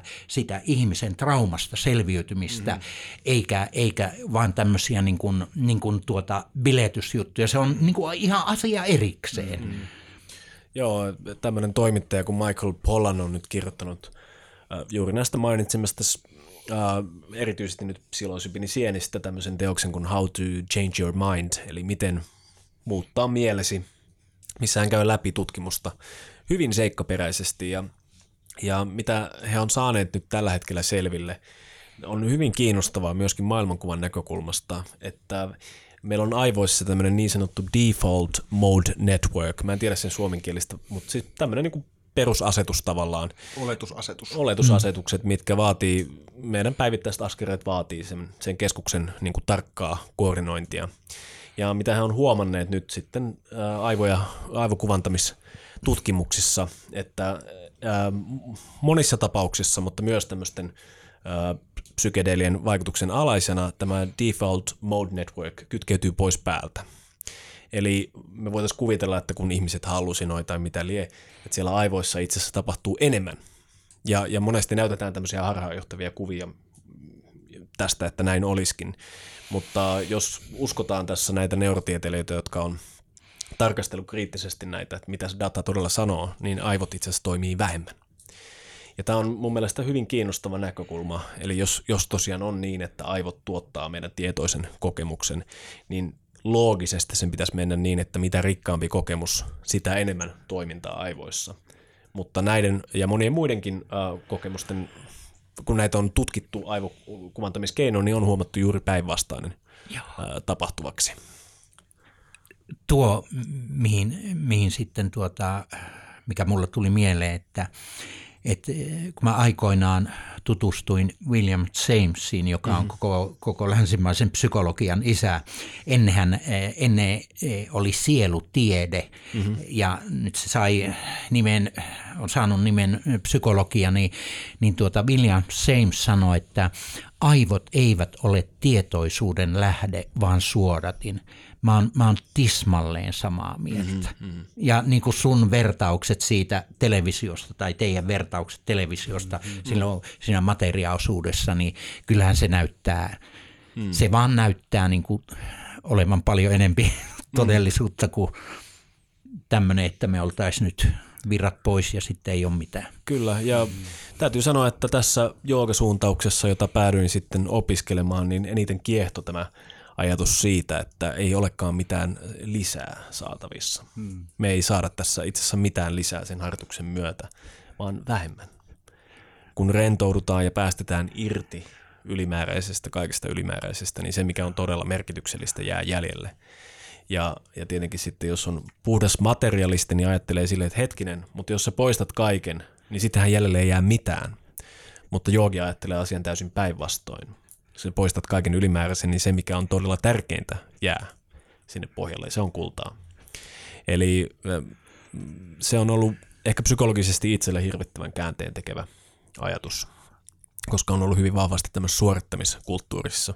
Mitä enemmän, mitä nopeammin, sen parempi. Niin sitten saapuukin kulttuuri, jossa ajatellaan täysin päinvastoin. Tuosta mitä enemmän ja niin edelleen, mulla, mulla tulee mieleen yksi, että kun mä ensimmäisen sairaslomalapun sain, siinä luki Exthaus, uupumus, uupumus, uupumus niin tuota, niin, niin mä vein sen mun esimiehelle. Hän oli geofyysikko ja, ja tuota, hän otti sen, hän katto ja kysyi, että mitä tämä tarkoittaa. Niin mä sanoin, että ihan niin kuin mä istuisin autossa – ja mulla on kaasu pohjassa, mutta kun mä katoin, niin kun katon sivuikkunoista, niin maisemat ei vaihu. et, et, se on sitä, että kaikki energia on käytössä, mitä ei tapahdu. Mm-hmm, mm-hmm. Et, et, ja silloin, äh, niin kuin esimerkiksi terapiassa, jos ajatellaan, kaikista tärkeintä terapiassa on, että terapeutti pystyy olemaan ei-tietämisen tilassa – mm-hmm. koska silloin mahdollistuu tämän asiakkaan tietäminen. Mm-hmm. Ja, ja se on niin kuin uskomaton se, se, mitä tapahtuu. Ja niin kuin mä oon puhunut, että esimerkiksi Pirkko Siltala on maininnut, maininnut tämmöisestä, niin uutta luovasta masennuksesta, niin mä pidän masennusta tämmöisenä toukkakotelovaiheena, että et silloin, jos, silloin jos me väkivaltaisesti ää, se vedetään se toukkakotelo auki, niin se perhon ei koskaan lennä, koska, koska perhosen tämä tää tuota, nämä nestejärjestelmät ja muut niin kehittyy, kun se taistelee sen kotelon tiukkuutta vastaan. Ja ilman sitä prosessia, niin tuota, se ei todellakaan lennä, että että mm. että että miten me voidaan, miten voisi esimerkiksi tämä Mä oon kuvannut myös näin tämmöisenä alkemistisena prosessina, että miten kun trauman, äh, trauman äh, niin kuin painava kylmä lyijy, niin se täytyy ekana saada niin kuin, äh, niin kuin semmoiseen sulaan tilaan. Mm-hmm. Ja, ja se tarkoittaa myös niin kuin tämmöisiä kyyneleitä ja itkoja. Ja si- siihen kun laittaa pikkusen viisasten kiveä, mm. niin humps, koko, koko, koko tuota, tämä, tämä astia, niin e, e, lyijypohja muuttuu, muuttuu kullaksi, eli tämmöinen alkemistinen prosessi mm-hmm. tapahtuu. Ja mä koen omalla kohdalla, että mun trauma on, on todella muuttunut kullaksi ja mm. mä tällä hetkellä haluan oikeasti sitä jakaa sillä tavalla, että tehdä oman osan siitä, että antaa niistä löydöistä, mitä mä oon löytänyt näiden kokemusten kautta. Mm kipu kuuluu kasvamiseen ja, ja mä oon kyllä samaa mieltä sun kanssa sitä, että, että, että niin kuin ilman, ilman sitä kipua niin sitä kasvamista, oikeata kasvamista ei, ei, ei tapahdu. Mä haluaisin puuttua vielä, mitä sanoit tuossa aikaisemmin, siihen, että, että mä ymmärsin sun sanoista, että sun kuoleman pelko on aika lailla Sitä joo, joo niin jos sun lapsuudessa ei, ei varsinaisesti muita suuria traumaattisia kokemuksia olisi ollutkaan, niin se nyt on ainakin sellainen iso, iso niin kuin möykky ihmisten sisällä, jos, jos nimenomaan sen kulttuurissa ei ole minkäänlaisia työkaluja sen käsittelemiseen. Niin oliko tämä niin kuin erillinen prosessi, tämä kuolevanpelon käsittely sulle, vai liittyykö se tähän, tähän sun traumaan? E, musta se liittyy hyvin olennaisesti siihen, mutta se liittyy myös siihen, siihen mun maailman kuvaprosessiin. Ja sitten kun mulla alkoi tulla tämä niin tää muutosprosessi, että hei, että tämä ei taidakaan olla nyt tämä juttu semmoinen kuin mitä on annettu ymmärtää. Ja varsinkin silloin, kun mä perehdyin eh, vuosia kuolemanrajatutkimuksiin, mä perehdyin vuosia tähän tähän reinkarnaatio, eli jälleen syntymistutkimuksiin, niin sitten mä tajusin, että hei, tämä juttu on nyt ihan erilainen, että hetkinen, että, että okei, jos mä kuolen, niin siinä ei itse asiassa ole mitään pelättävää, koska mä, mä joka tapauksessa, mä oon elänyt aikaisemmin, nyt elän ja sitten elän sen jälkeen, että et tuota, siinä ei tapahdu mitään vahinkoa. Hmm. Että et, et tuota, semmoinen pelko, kuoleman pelko hävisi ihan kokonaan. Hmm. Se, varsinkin sen kolmannen loppuun palamisen jälkeen, se, mulla palo niin paljon niitä vanhoja rakenteita, että mun piti, no, mun piti avata kädet. Me jouduttiin luopumaan kodista, ihanasta kodista, päästää irti, antaa mennä. Mä huomasin, että mä jään henkiin siitä huolimatta, että nyt ei olekaan enää niitä, sitä rakasta kontekstia siinä ympärillä.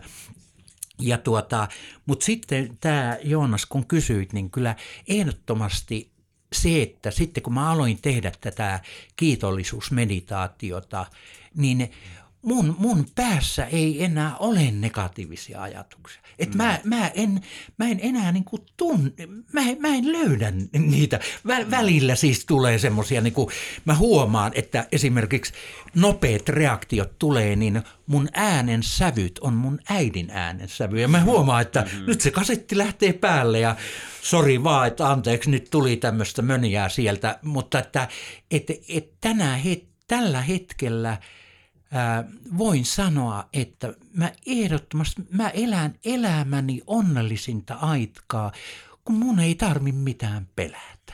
Hmm. Mä oon elämässäni pelännyt niin paljon. Mä oon pelännyt koulua, mä oon pelännyt ihmisiä, mä oon pelännyt kuolemaa.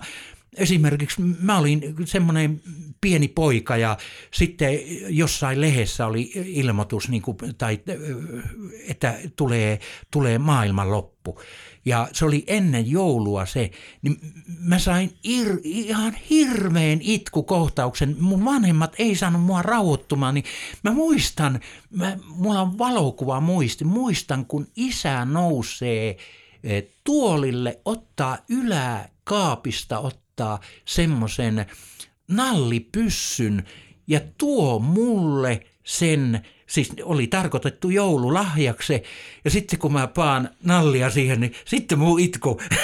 mä oon sanonutkin, että mä ammuin sen maailman lopun pelon pois. Mutta että, et, et muistan, että mä olin, mä olin tosi herkkä. Ja mm, vieläkin mm. mä oon herkkä, luojan kiitos. Mutta että että et mun suhde esimerkiksi tämmöiseen, mä kutsun sitä, mä en jumalaksi enää, se on mulle maailmankaikkeuden luoja. Mä oon joka päivä kiitollinen siitä, että mä saan elää ja mä oon onnellinen siitä. Mm-hmm. niin kuin aikoinaan mä en ajatteli enkeleiden suhteen, vaikka olin niin kuin uskonnollinen, että mahtaakohan niitä olla. Silloin kun mä, mä olin kaikissa syvimmällä, niin mä sanoin, että hei, nyt on, mä olin silloin jo ukkona, nyt on kyllä ukko niin, niin tiltissä, että jos te olette tässä ympärillä, niin kyllä mie tarvi apua. Niin sitten lähti prosessi menemään niin, että mä oon nyt tässä vaiheessa. Mm-hmm. Että kuka autto, mistä mie oikein tiedä, mutta joka tapauksessa mä pyysi apua. Mm-hmm. Mm-hmm. Siinä on niinku skeptikoille ihmettelemistä. Kertoisitko hieman, mainitsit, että olit jossain vaiheessa hyvin kiinnostunut näistä kuolemanrajakokemuksista. Niin tuleeko sulle mieleen jotain sellaista niin kuin yksittäistä tarinaa, joka niin kuin erityisesti sykähdytti? Joo. Tuota, äh, yksi semmoinen tarina, äh, jonka mä oon, jonka mä oon tuota, en ole, mun ystäviä on kokenut kuolemanrajakokemuksia. Ne on kertonut, kertonut mulle niistä, että siellä on valotunneli ja siellä on sitten olemassa tämmöisiä valoolentoja. Mutta se, mikä on mulle en, suurin kokemus oli, sen kerto semmoinen kuin Kenneth Ring, hän on professori, joka on tutkinut aikoinaan sitä ja hän kertoi tämmöisen tarina, että hänen joku tuttavansa oli tämmöinen mies, jolla oli kuormuri ja sitten, sitten ne oli, ne oli tuota, hän, oli, hän mainitsi, että se oli kuuma kalle, että se sai aina hilarit hyvinkin pienestä ja, ja tuota, sitten se oli ollut ajamassa sillä kuormurilla ja sitä en enää muista, että oliko siinä jalankulkija jotenkin vähän törppöillä. Se oli pysäyttänyt kuor, kuormurin ja se oli hakannut sen siihen ihan niin, että sillä oli taju lähtenyt, hakannut, iso mies hakannut siihen, siihen tielle tai kadulle ja suojatielle, mihin hakannut ja lähtenyt eteenpäin. Ja sitten se oli saanut kuolemanrajakokemuksen 15 vuoden päästä tämä Kuumakalle. Ja se oli mennyt, oliko valeutunut oli pitkin mennyt, mutta joka tapauksessa sen mä muistan, kun siellä oli sitten valoolento ollut. Se sanoi, että hän, hänelle näytettiin se tilanne. Hän katsoi niin kuin jostain korkealta, että siellä hän on, on kuonmuri, hän, hän hakkaa sitä, mutta sitten hän oli sinä hakattavana, sanoi, että hän tunsi 32 iskua suussa, tunsi miten hänen hampaansa hajoaa verenmaun tunsi. Hän joudu olemaan sen niin kuin hakatun roolissa, käymään sen läpi ja sitten siellä on yleensä näin, että sen jälkeen tuota, tuota tämä valo-olento, joku sanoo, että se on joku tämmöinen hengellinen olento, osalle se on vaan tämmöinen niin kuin, mm, valo-olento, niin, niin, niin se niin kuin kysyy, että hei, mitä sä opit tästä? Että se ei ole niinku tuomiojuttu, vaan että mikä on sun oppimisprosessi tästä. Jos sä oot jonkun hakannut, nyt sä koit, miltä se tuntui. Ja, ja niin kuin siinä sitten sanottiin, että mitenköhän pitkä, pitkä tämä, sitä nimitetään, ää, ää, onko se tämmöinen, hetkinen, ää, sillä on oma nimensä. Mm. Muistatteko mikä niin sen nimi? Tarkoitat tätä paluun mahdollisuutta vai? Eikö sitä, sitä, että käy läpi sen. Se on, jo, Elämän filmi. Elä, sen, sen nimi on elämän katselmus. Jos mm, ihminen mm, käy mm. kaikki kohdat läpi elämästä ja itse arvioi, että miten hän on suoriutunut niistä. Mm-hmm. Ja siinä on ihana, että siinä varsinkin ne kohdat, kohdat jossa ihmisellä on ollut semmoinen intentio, että mä haluan toiselle hyvää, niin noterattaa aika korkealle. Mm. Et se on niinku, musta on ihana, mutta että et, et mä ajattelen nyt näin, että et, e, kun on esimerkiksi Pim Van Lom, joka on hollantilainen kardiologi, joka Lancetissa e, julkaisi näitä kuolemanrajatutkimusartikkeleja, niin kaikista suurin muutos näillä kokijoilla on se elämän katselmus. Mm-hmm. Et se, e, ja sitten myös se mieletön rakkauden kokemus. Et se, ja sitten se, minkä mä oon taiteella tehnyt, niin tiedättekö, mä oon tehnyt, mä oon ratkaissut maailman hurjan ison probleeman, jonka nimi on pimeän energia energian arvoitus. Mun yksi teos on maailmankaikkeuden sielu ja pimeän energian arvoitus. Mä tein, tein kuule ää, ää, puusta viipaleen semmoista juuren läheltä tuota niin, semmoinen kuusi viipale. Mä siihen yhden traumaattisen kokemuksen niin kuin, ää, puukoilla ja ve, veistin ja, ja missä mulle oli tehty pahaa. Ja sitten toiselle puolelle mä veistin sydämen. Ja kun mä sitä sydäntä tein, niin mä yhä hienommalla ja hienommalla hiekkapaperilla, kun mä hioin sitä, niin mä kaikille ihmisille, mitä mä muistin, mä annoin anne, anteeksi. Kaikille, jokaisen kaivoin muistikoteloista, että ketkä on tehnyt pahaa, annoi anteeksi. Ja sitten kun mä poltin sen, tiedättekö, mä näen mustan sydämen siinä.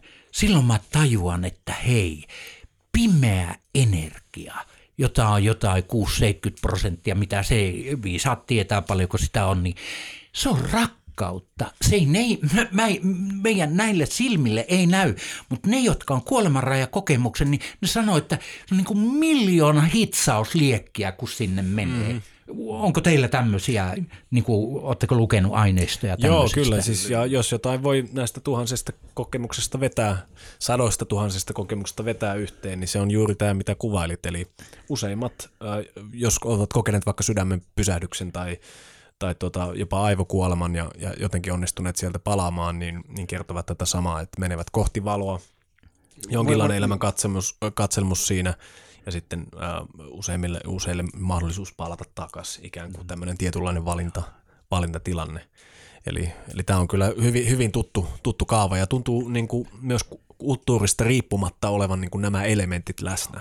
Ja, ja se mikä kiinnostavaa on, että, että mulla on esimerkiksi tiedossa semmoisia tapauksia, jotka ovat sieltä tulleet takaisin ja ne ovat saaneet aivan käsittämättömän merkillisen parantamisen lahjan. Mm-hmm. Jo, jo, et, et ne pystyy parantamaan semmoisia sairauksia, että sillä ei kerta kaikkea ei, ne on niin sanottuja parant, parantumattomia sairauksia kykenevät. Mm-hmm. Esimerkiksi energian siirroilla. Mäkin olen opetellut sitä hommaa, mutta mä laitoin liinat kiinni sen takia, että mun tarvii tietää enempi siitä asiasta, mm-hmm. mutta, mutta että joku ö, mystinen prosessi siinä tapahtuu, että ihmiset saavat poikkeuksellisia kykyjä. Nyt kun mm. Maria-Liisa Honkasalo sai joitakin vuosia sitten tuhansia, tuhansia tuota, 900 000 euroa sai kumman tutkimukseen, mm. niin, niin siellähän, siellähän tuota, äh, ihmiset kirjoitti aivan, aivan ihmeellisistä asioista. Mm-hmm. Niin. Monet kokee, niin kuin, kokee tämän, että he, he siirtyvät kohti valoa tai valo siirtyy kohti, kohti heitä, niin monet, monet myös rinnastaa tämän valon sellaisen niin kuin puhtaaseen rakkauteen. Mm-hmm. Et ne, ne, se on, Kyllä. Ja varmasti sellaisia asioita myös, mitä on äärimmäisen hankala pukea sanoiksi, kun ei, mm-hmm. ei, ei ole minkäänlaista, niin kuin, minkäänlaista sanastoa tälle asialle, asialle niin kuin varsinkaan meidän kulttuurissa. Mm-hmm. Ja, ja sitten jos joku alkaa pukemaan sanoiksi, niin sitä aletaan pitämään hulluna. Mm-hmm. Se on, se on niin kuin kammottava elämän top ykkösen kokee, mm-hmm. niin sitten, mm-hmm. sitten pitää pitää niin kuin suusa kiinni, ettei saa hullun leimaa. Joo, ja se on ihan kiinnostavaa, että suurimmalla osalla, prosentit taisi olla, että 90 prosenttia tai hyvin suuri osa, niin, niin on positiivisia. Sitten on. on pieni osa, joille se on, se on itse asiassa äärimmä, niin, äärimmäisen Joo, kyllä. epämiellyttävä ja, ja tuskainen. Mutta tota, varmastikin molemmista tällaisesta kokemuksesta voi oppia ja kun kuitenkin tulee takaisin tällaisesta tilanteesta, jossa on käynyt, käynyt jo niin kuin ikään kuin tois, jossain toisella puolella, niin, niin joka tapauksessa se muuttaa elämän kokemusta. Ja siinä joutuu varmasti tarkastelemaan hyvin kriittisesti, että mitä on aikaisemmin ajatellut siitä, että mitä kuolema on ja, ja mitä, mitä ajattelee nyt. Ja eh, kaksi asiaa, jotka, jotka nousevat niiden kokijoiden. Yksi on se, että materialistinen maailmankuva häviää sen siljan tie. Mm-hmm. Et, et, et siellä astuu, astuu kaikki muut arvot. Ja toinen, ekologisuus. Mm-hmm. Eh, siis luonnon rakastaminen ja tämmöinen, niin kuin tuo suomalainen, joka oli anestesia ylilää, eh, anestesialääkäri oli, niin tuota, hän kun kävi sen kokemuksen, niin hän sanoi näin, että hän rakastuu, ei, ei, hän sairastui rakkaustautiin, että hän alkoi rakastaa kaikkia asioita, asioita tuota ja, ja äh, hälle se oli vaikuttava kokemus. Mm-hmm. Että se olisi ihan aika siistiä, jos me saataisiin, mm. niin kuin, jos mä oon joskus ajatellut, että jos esimerkiksi valtion päämiehet sais jokainen tämmöisen kuolemanrajakokemuksia, siellä käytäisi läpi sitten tämä elämän katselmus ja kun ne tulisi takaisin. Mä luulen, että tulisi vähän erinäköistä touhua tuohon niin kuin politiikkaan. Mitä mm. arvelette? Mä asuttaisiin vuodessa jo täysin erilaisessa maassa. Täysin erilaisessa maassa. Mä, mä oon ihan varma. Mm. Muutamahan valtion päämies, esimerkiksi Egyptin siis sadat. Ja mm. jos mä oon oikein ymmärtänyt, niin Korpatsov on kokenut tämän. Voi okay. olla, että, mä on, että se tieto ei ole niin relevantti. No kaivetaan mutta... tämä ehdottomasti Joo. jakson muistiinpanoihin, niin. jos näin on kiinnostaa mm. itsekin lukea. Joo. Mutta kulmarajakokemusta sen verran millä vielä haluaisin sanoa, että eiköhän näistähän on niin kuin olemassa, mun mielestä mainitsit tämän kardiologin, eikö tähän, tehän tehnyt ihan niin kuin kliinistä tutkimustakin, kyllä, että kyllä. hän niin kuin asetti näihin niin kuin tutkimushuoneisiin kaappien päälle tällaisia tekstejä, Joo. Mm-hmm. Ja, ja sitten nämä ihmiset raportoi nähneensä ne tekstit tai kuvat siellä. Kyllä. Eikä, siitä, siitä osa siitä tutkimuksesta e, tuli semmoisia tuloksia, että ne, ne eivät nähneet. Mm-hmm. Mutta ajatelkaa, että esimerkiksi yksi, joka on tuo, tuo semmoinen sydänkirurgi, jo, jonka potilas koki tämän kuolemanrajakokemuksen, Eh, ne joutuvat lopettamaan sen, sen niin kuin tuota, että sen sydän ei lähtenyt käyntiin ja ne sitten tuota, seisovat sen toisen lääkärin kanssa siinä, siinä niin kuin tuota, kädet puuskassa näin ja, ja juttelivat, että mitä he olisi voinut tehdä. Niin yhtäkkiä ne katsoo sieltä, kun pulssi alkaa, niillä oli vielä se, se laite päälle, niin pulssi alkaa tulla sieltä.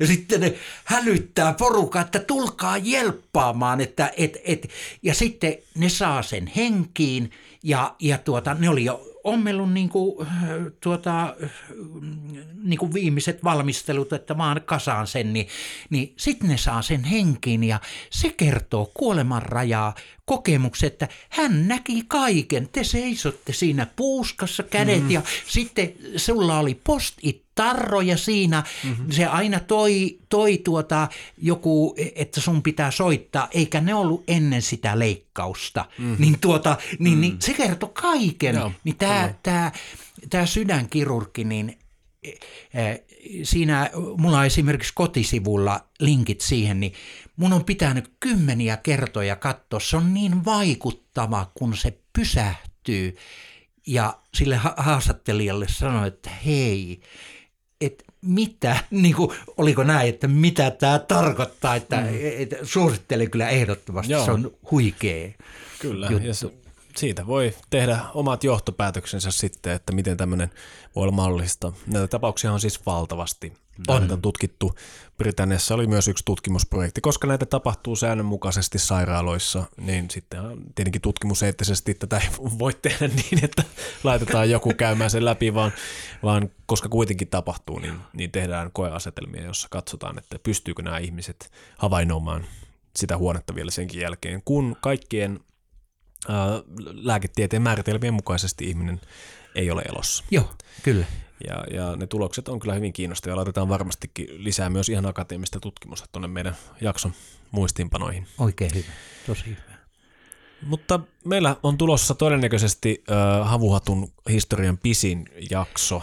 Tässä on ollut niin paljon upeata asiaa ja, ja tota, elämänkokemusta ja viisautta pullollaan tämä, mutta ihan lopuksi mä haluaisin vielä kysyä, kysyä tuota taiteesta. Sä oot kuitenkin itse taiteilija ja, ja tota, ää, kulutat myöskin paljon taidetta, niin onko sulla tiettyjä jotain runoja tai kirjoja, elokuvia, musiikkia, mikä olisi niin kuin tehnyt erityisen suuren vaikutuksen tai mitä haluaisit mainita myöskin muille? Mulla tuli välittömästi mieleen semmoinen, semmoinen tuota, Nicholas Sparks on kirjoittanut kirjan Kuuntele vain muistojasi. Ja mi, pahaa aavistamatta, kuulkaa, otin sen hyllystä. Silloin, silloin mä olin vielä äh, niin kuin, äh, silloin 2000-luvulla, kun tein näitä keikkoja, niin mä ajoin pitkiä matkoja, niin se oli kasetti. Äh, Lars Wedberg, Suomen paras äänikirjojen lukija, luki sen ja mä aloin kuunnella ja mä aloin kuunnella. Ja mä muistan sen kohdankin, kuulkaa. Se oli Kuopiosta, kun mä lähdin ajamaan. Niin mulla hanat aukes. Mä itkin niin paljon, että mun puserot kastu, kuule tästä etumus kastu ja kuule. Tuota, mä, on, mä seitsemän kertaa kuuntelin sen sen ja aina samassa kohdassa niin auki. Se on, se on vähän niin kuin lapsille, kun luetaan satuja, niin ne sitten pyytää, että hei, lukisitko nyt taas uudestaan sen ja taas uudestaan. Mm. Siinä, siinä lapset käy jotain omia sisäisiä prosesseja. Mä kävin sen, sen kirjan kautta. Toinen sitten, äh, sitten tuota, se on mun elämän voimakkain kokemus ollut se oli tämmöinen kuin Olka Kahirititi, eh, tämmöinen eh, novosipirskiläinen eh, tuota, psykiatri, joka kertoo, kertoi tämmöisen kokemuksen, missä samani oli häntä alkanut opettaa. Hän oli siis virallisen lääketieteen tämmöinen psykiatria ja tuota, se kirja oli semmoinen, että y- yksikin kohta, missä hän kertoi, että hän oli ydinfysiikan tutkimuskeskuksessa käynyt sitten, ja hän pääsi semmoisen Venäjä, venäläisen eh, Nikolai Kotsirevin, semmoinen astrofyysikon kehittämään peiliin, sitä sanottiin peiliksi, niin, tuota, niin hän meni rinnakkaiseen todellisuuteen. Ja nämä tutkijat siellä eh, odotti, hän oli siellä niin kuin peilin sisällä, se oli joku semmoinen lieriö, ja hän kirjoitti siellä koko ajan. Hän ei ollut edes tietoinen siitä kirjoittamisesta. Hän kirjoitti koko ajan. Ja tuota, kun mä luin sen, Mä muistan, mä eka kerran luin Suolahessa, mä, mä selällään olin, niin, niin mun todennäköisesti, jos mulla olisi ollut, ollut tuota joku ouran sormus, joka mittaa sykettä, niin tuota, mulla otti maksimisykket.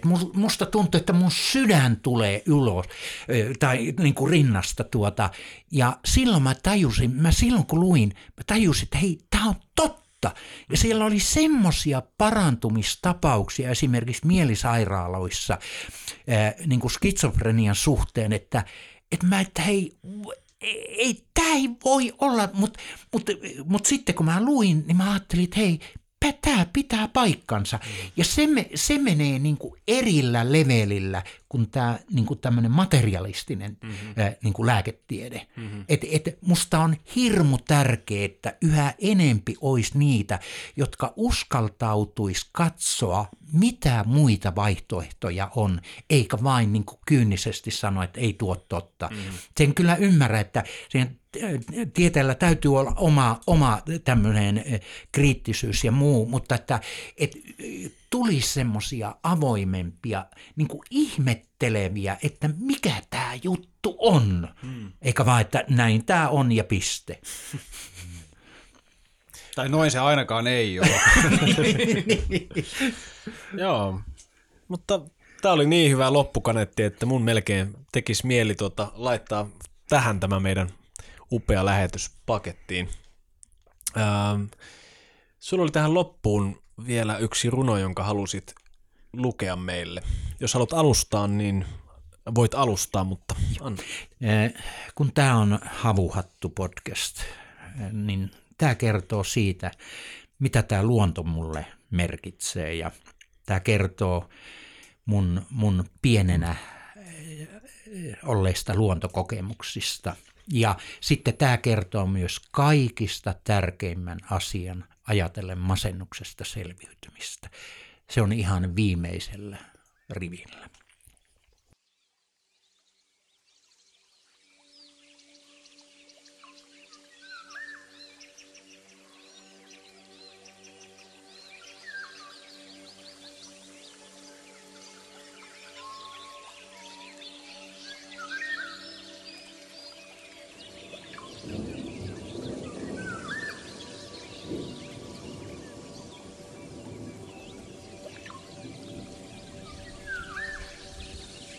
Vesi metsäpurolla, missä menneen kesän puolukat maistui, missä variksilla pesää.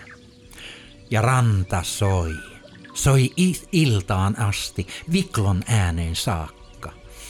Ja kun sade lankesi, viistivät yönpääskyt järven pintaa. Aamuisin kipitin hiekkaisen pihan yli seinustalle lämpimään.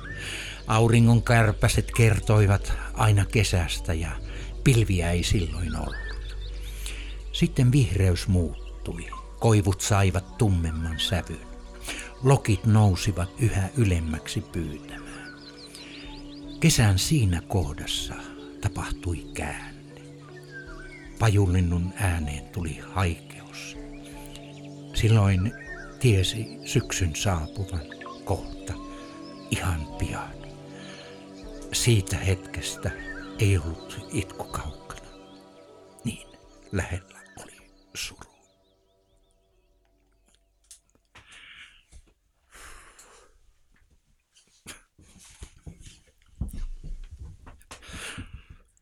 Me tavallisesti päätetään tämä meidän havuhattu jaksomme aina kilistyksiin, mutta myös tuntuu, että tällä kertaa me tehdään jotain sellaista, mikä ei välttämättä auditiivisesti kuulosta kauhean – kauheankaan su- suuremmoiselta, mutta mä en näe mitään muuta vaihtoehtoa kuin päättää tämä lähetys lämpimään yhteishalaukseen.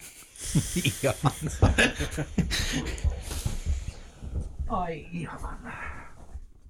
Kiitos pojat, kiitos. Kiitos Ukko, kun pääsit meidän vieraaksi. Kiitoksia, kiitoksia. Upeasti. Ai Siistiä. Tämä elämä on niin siistiä. Vaude, kannattaa elää muuten.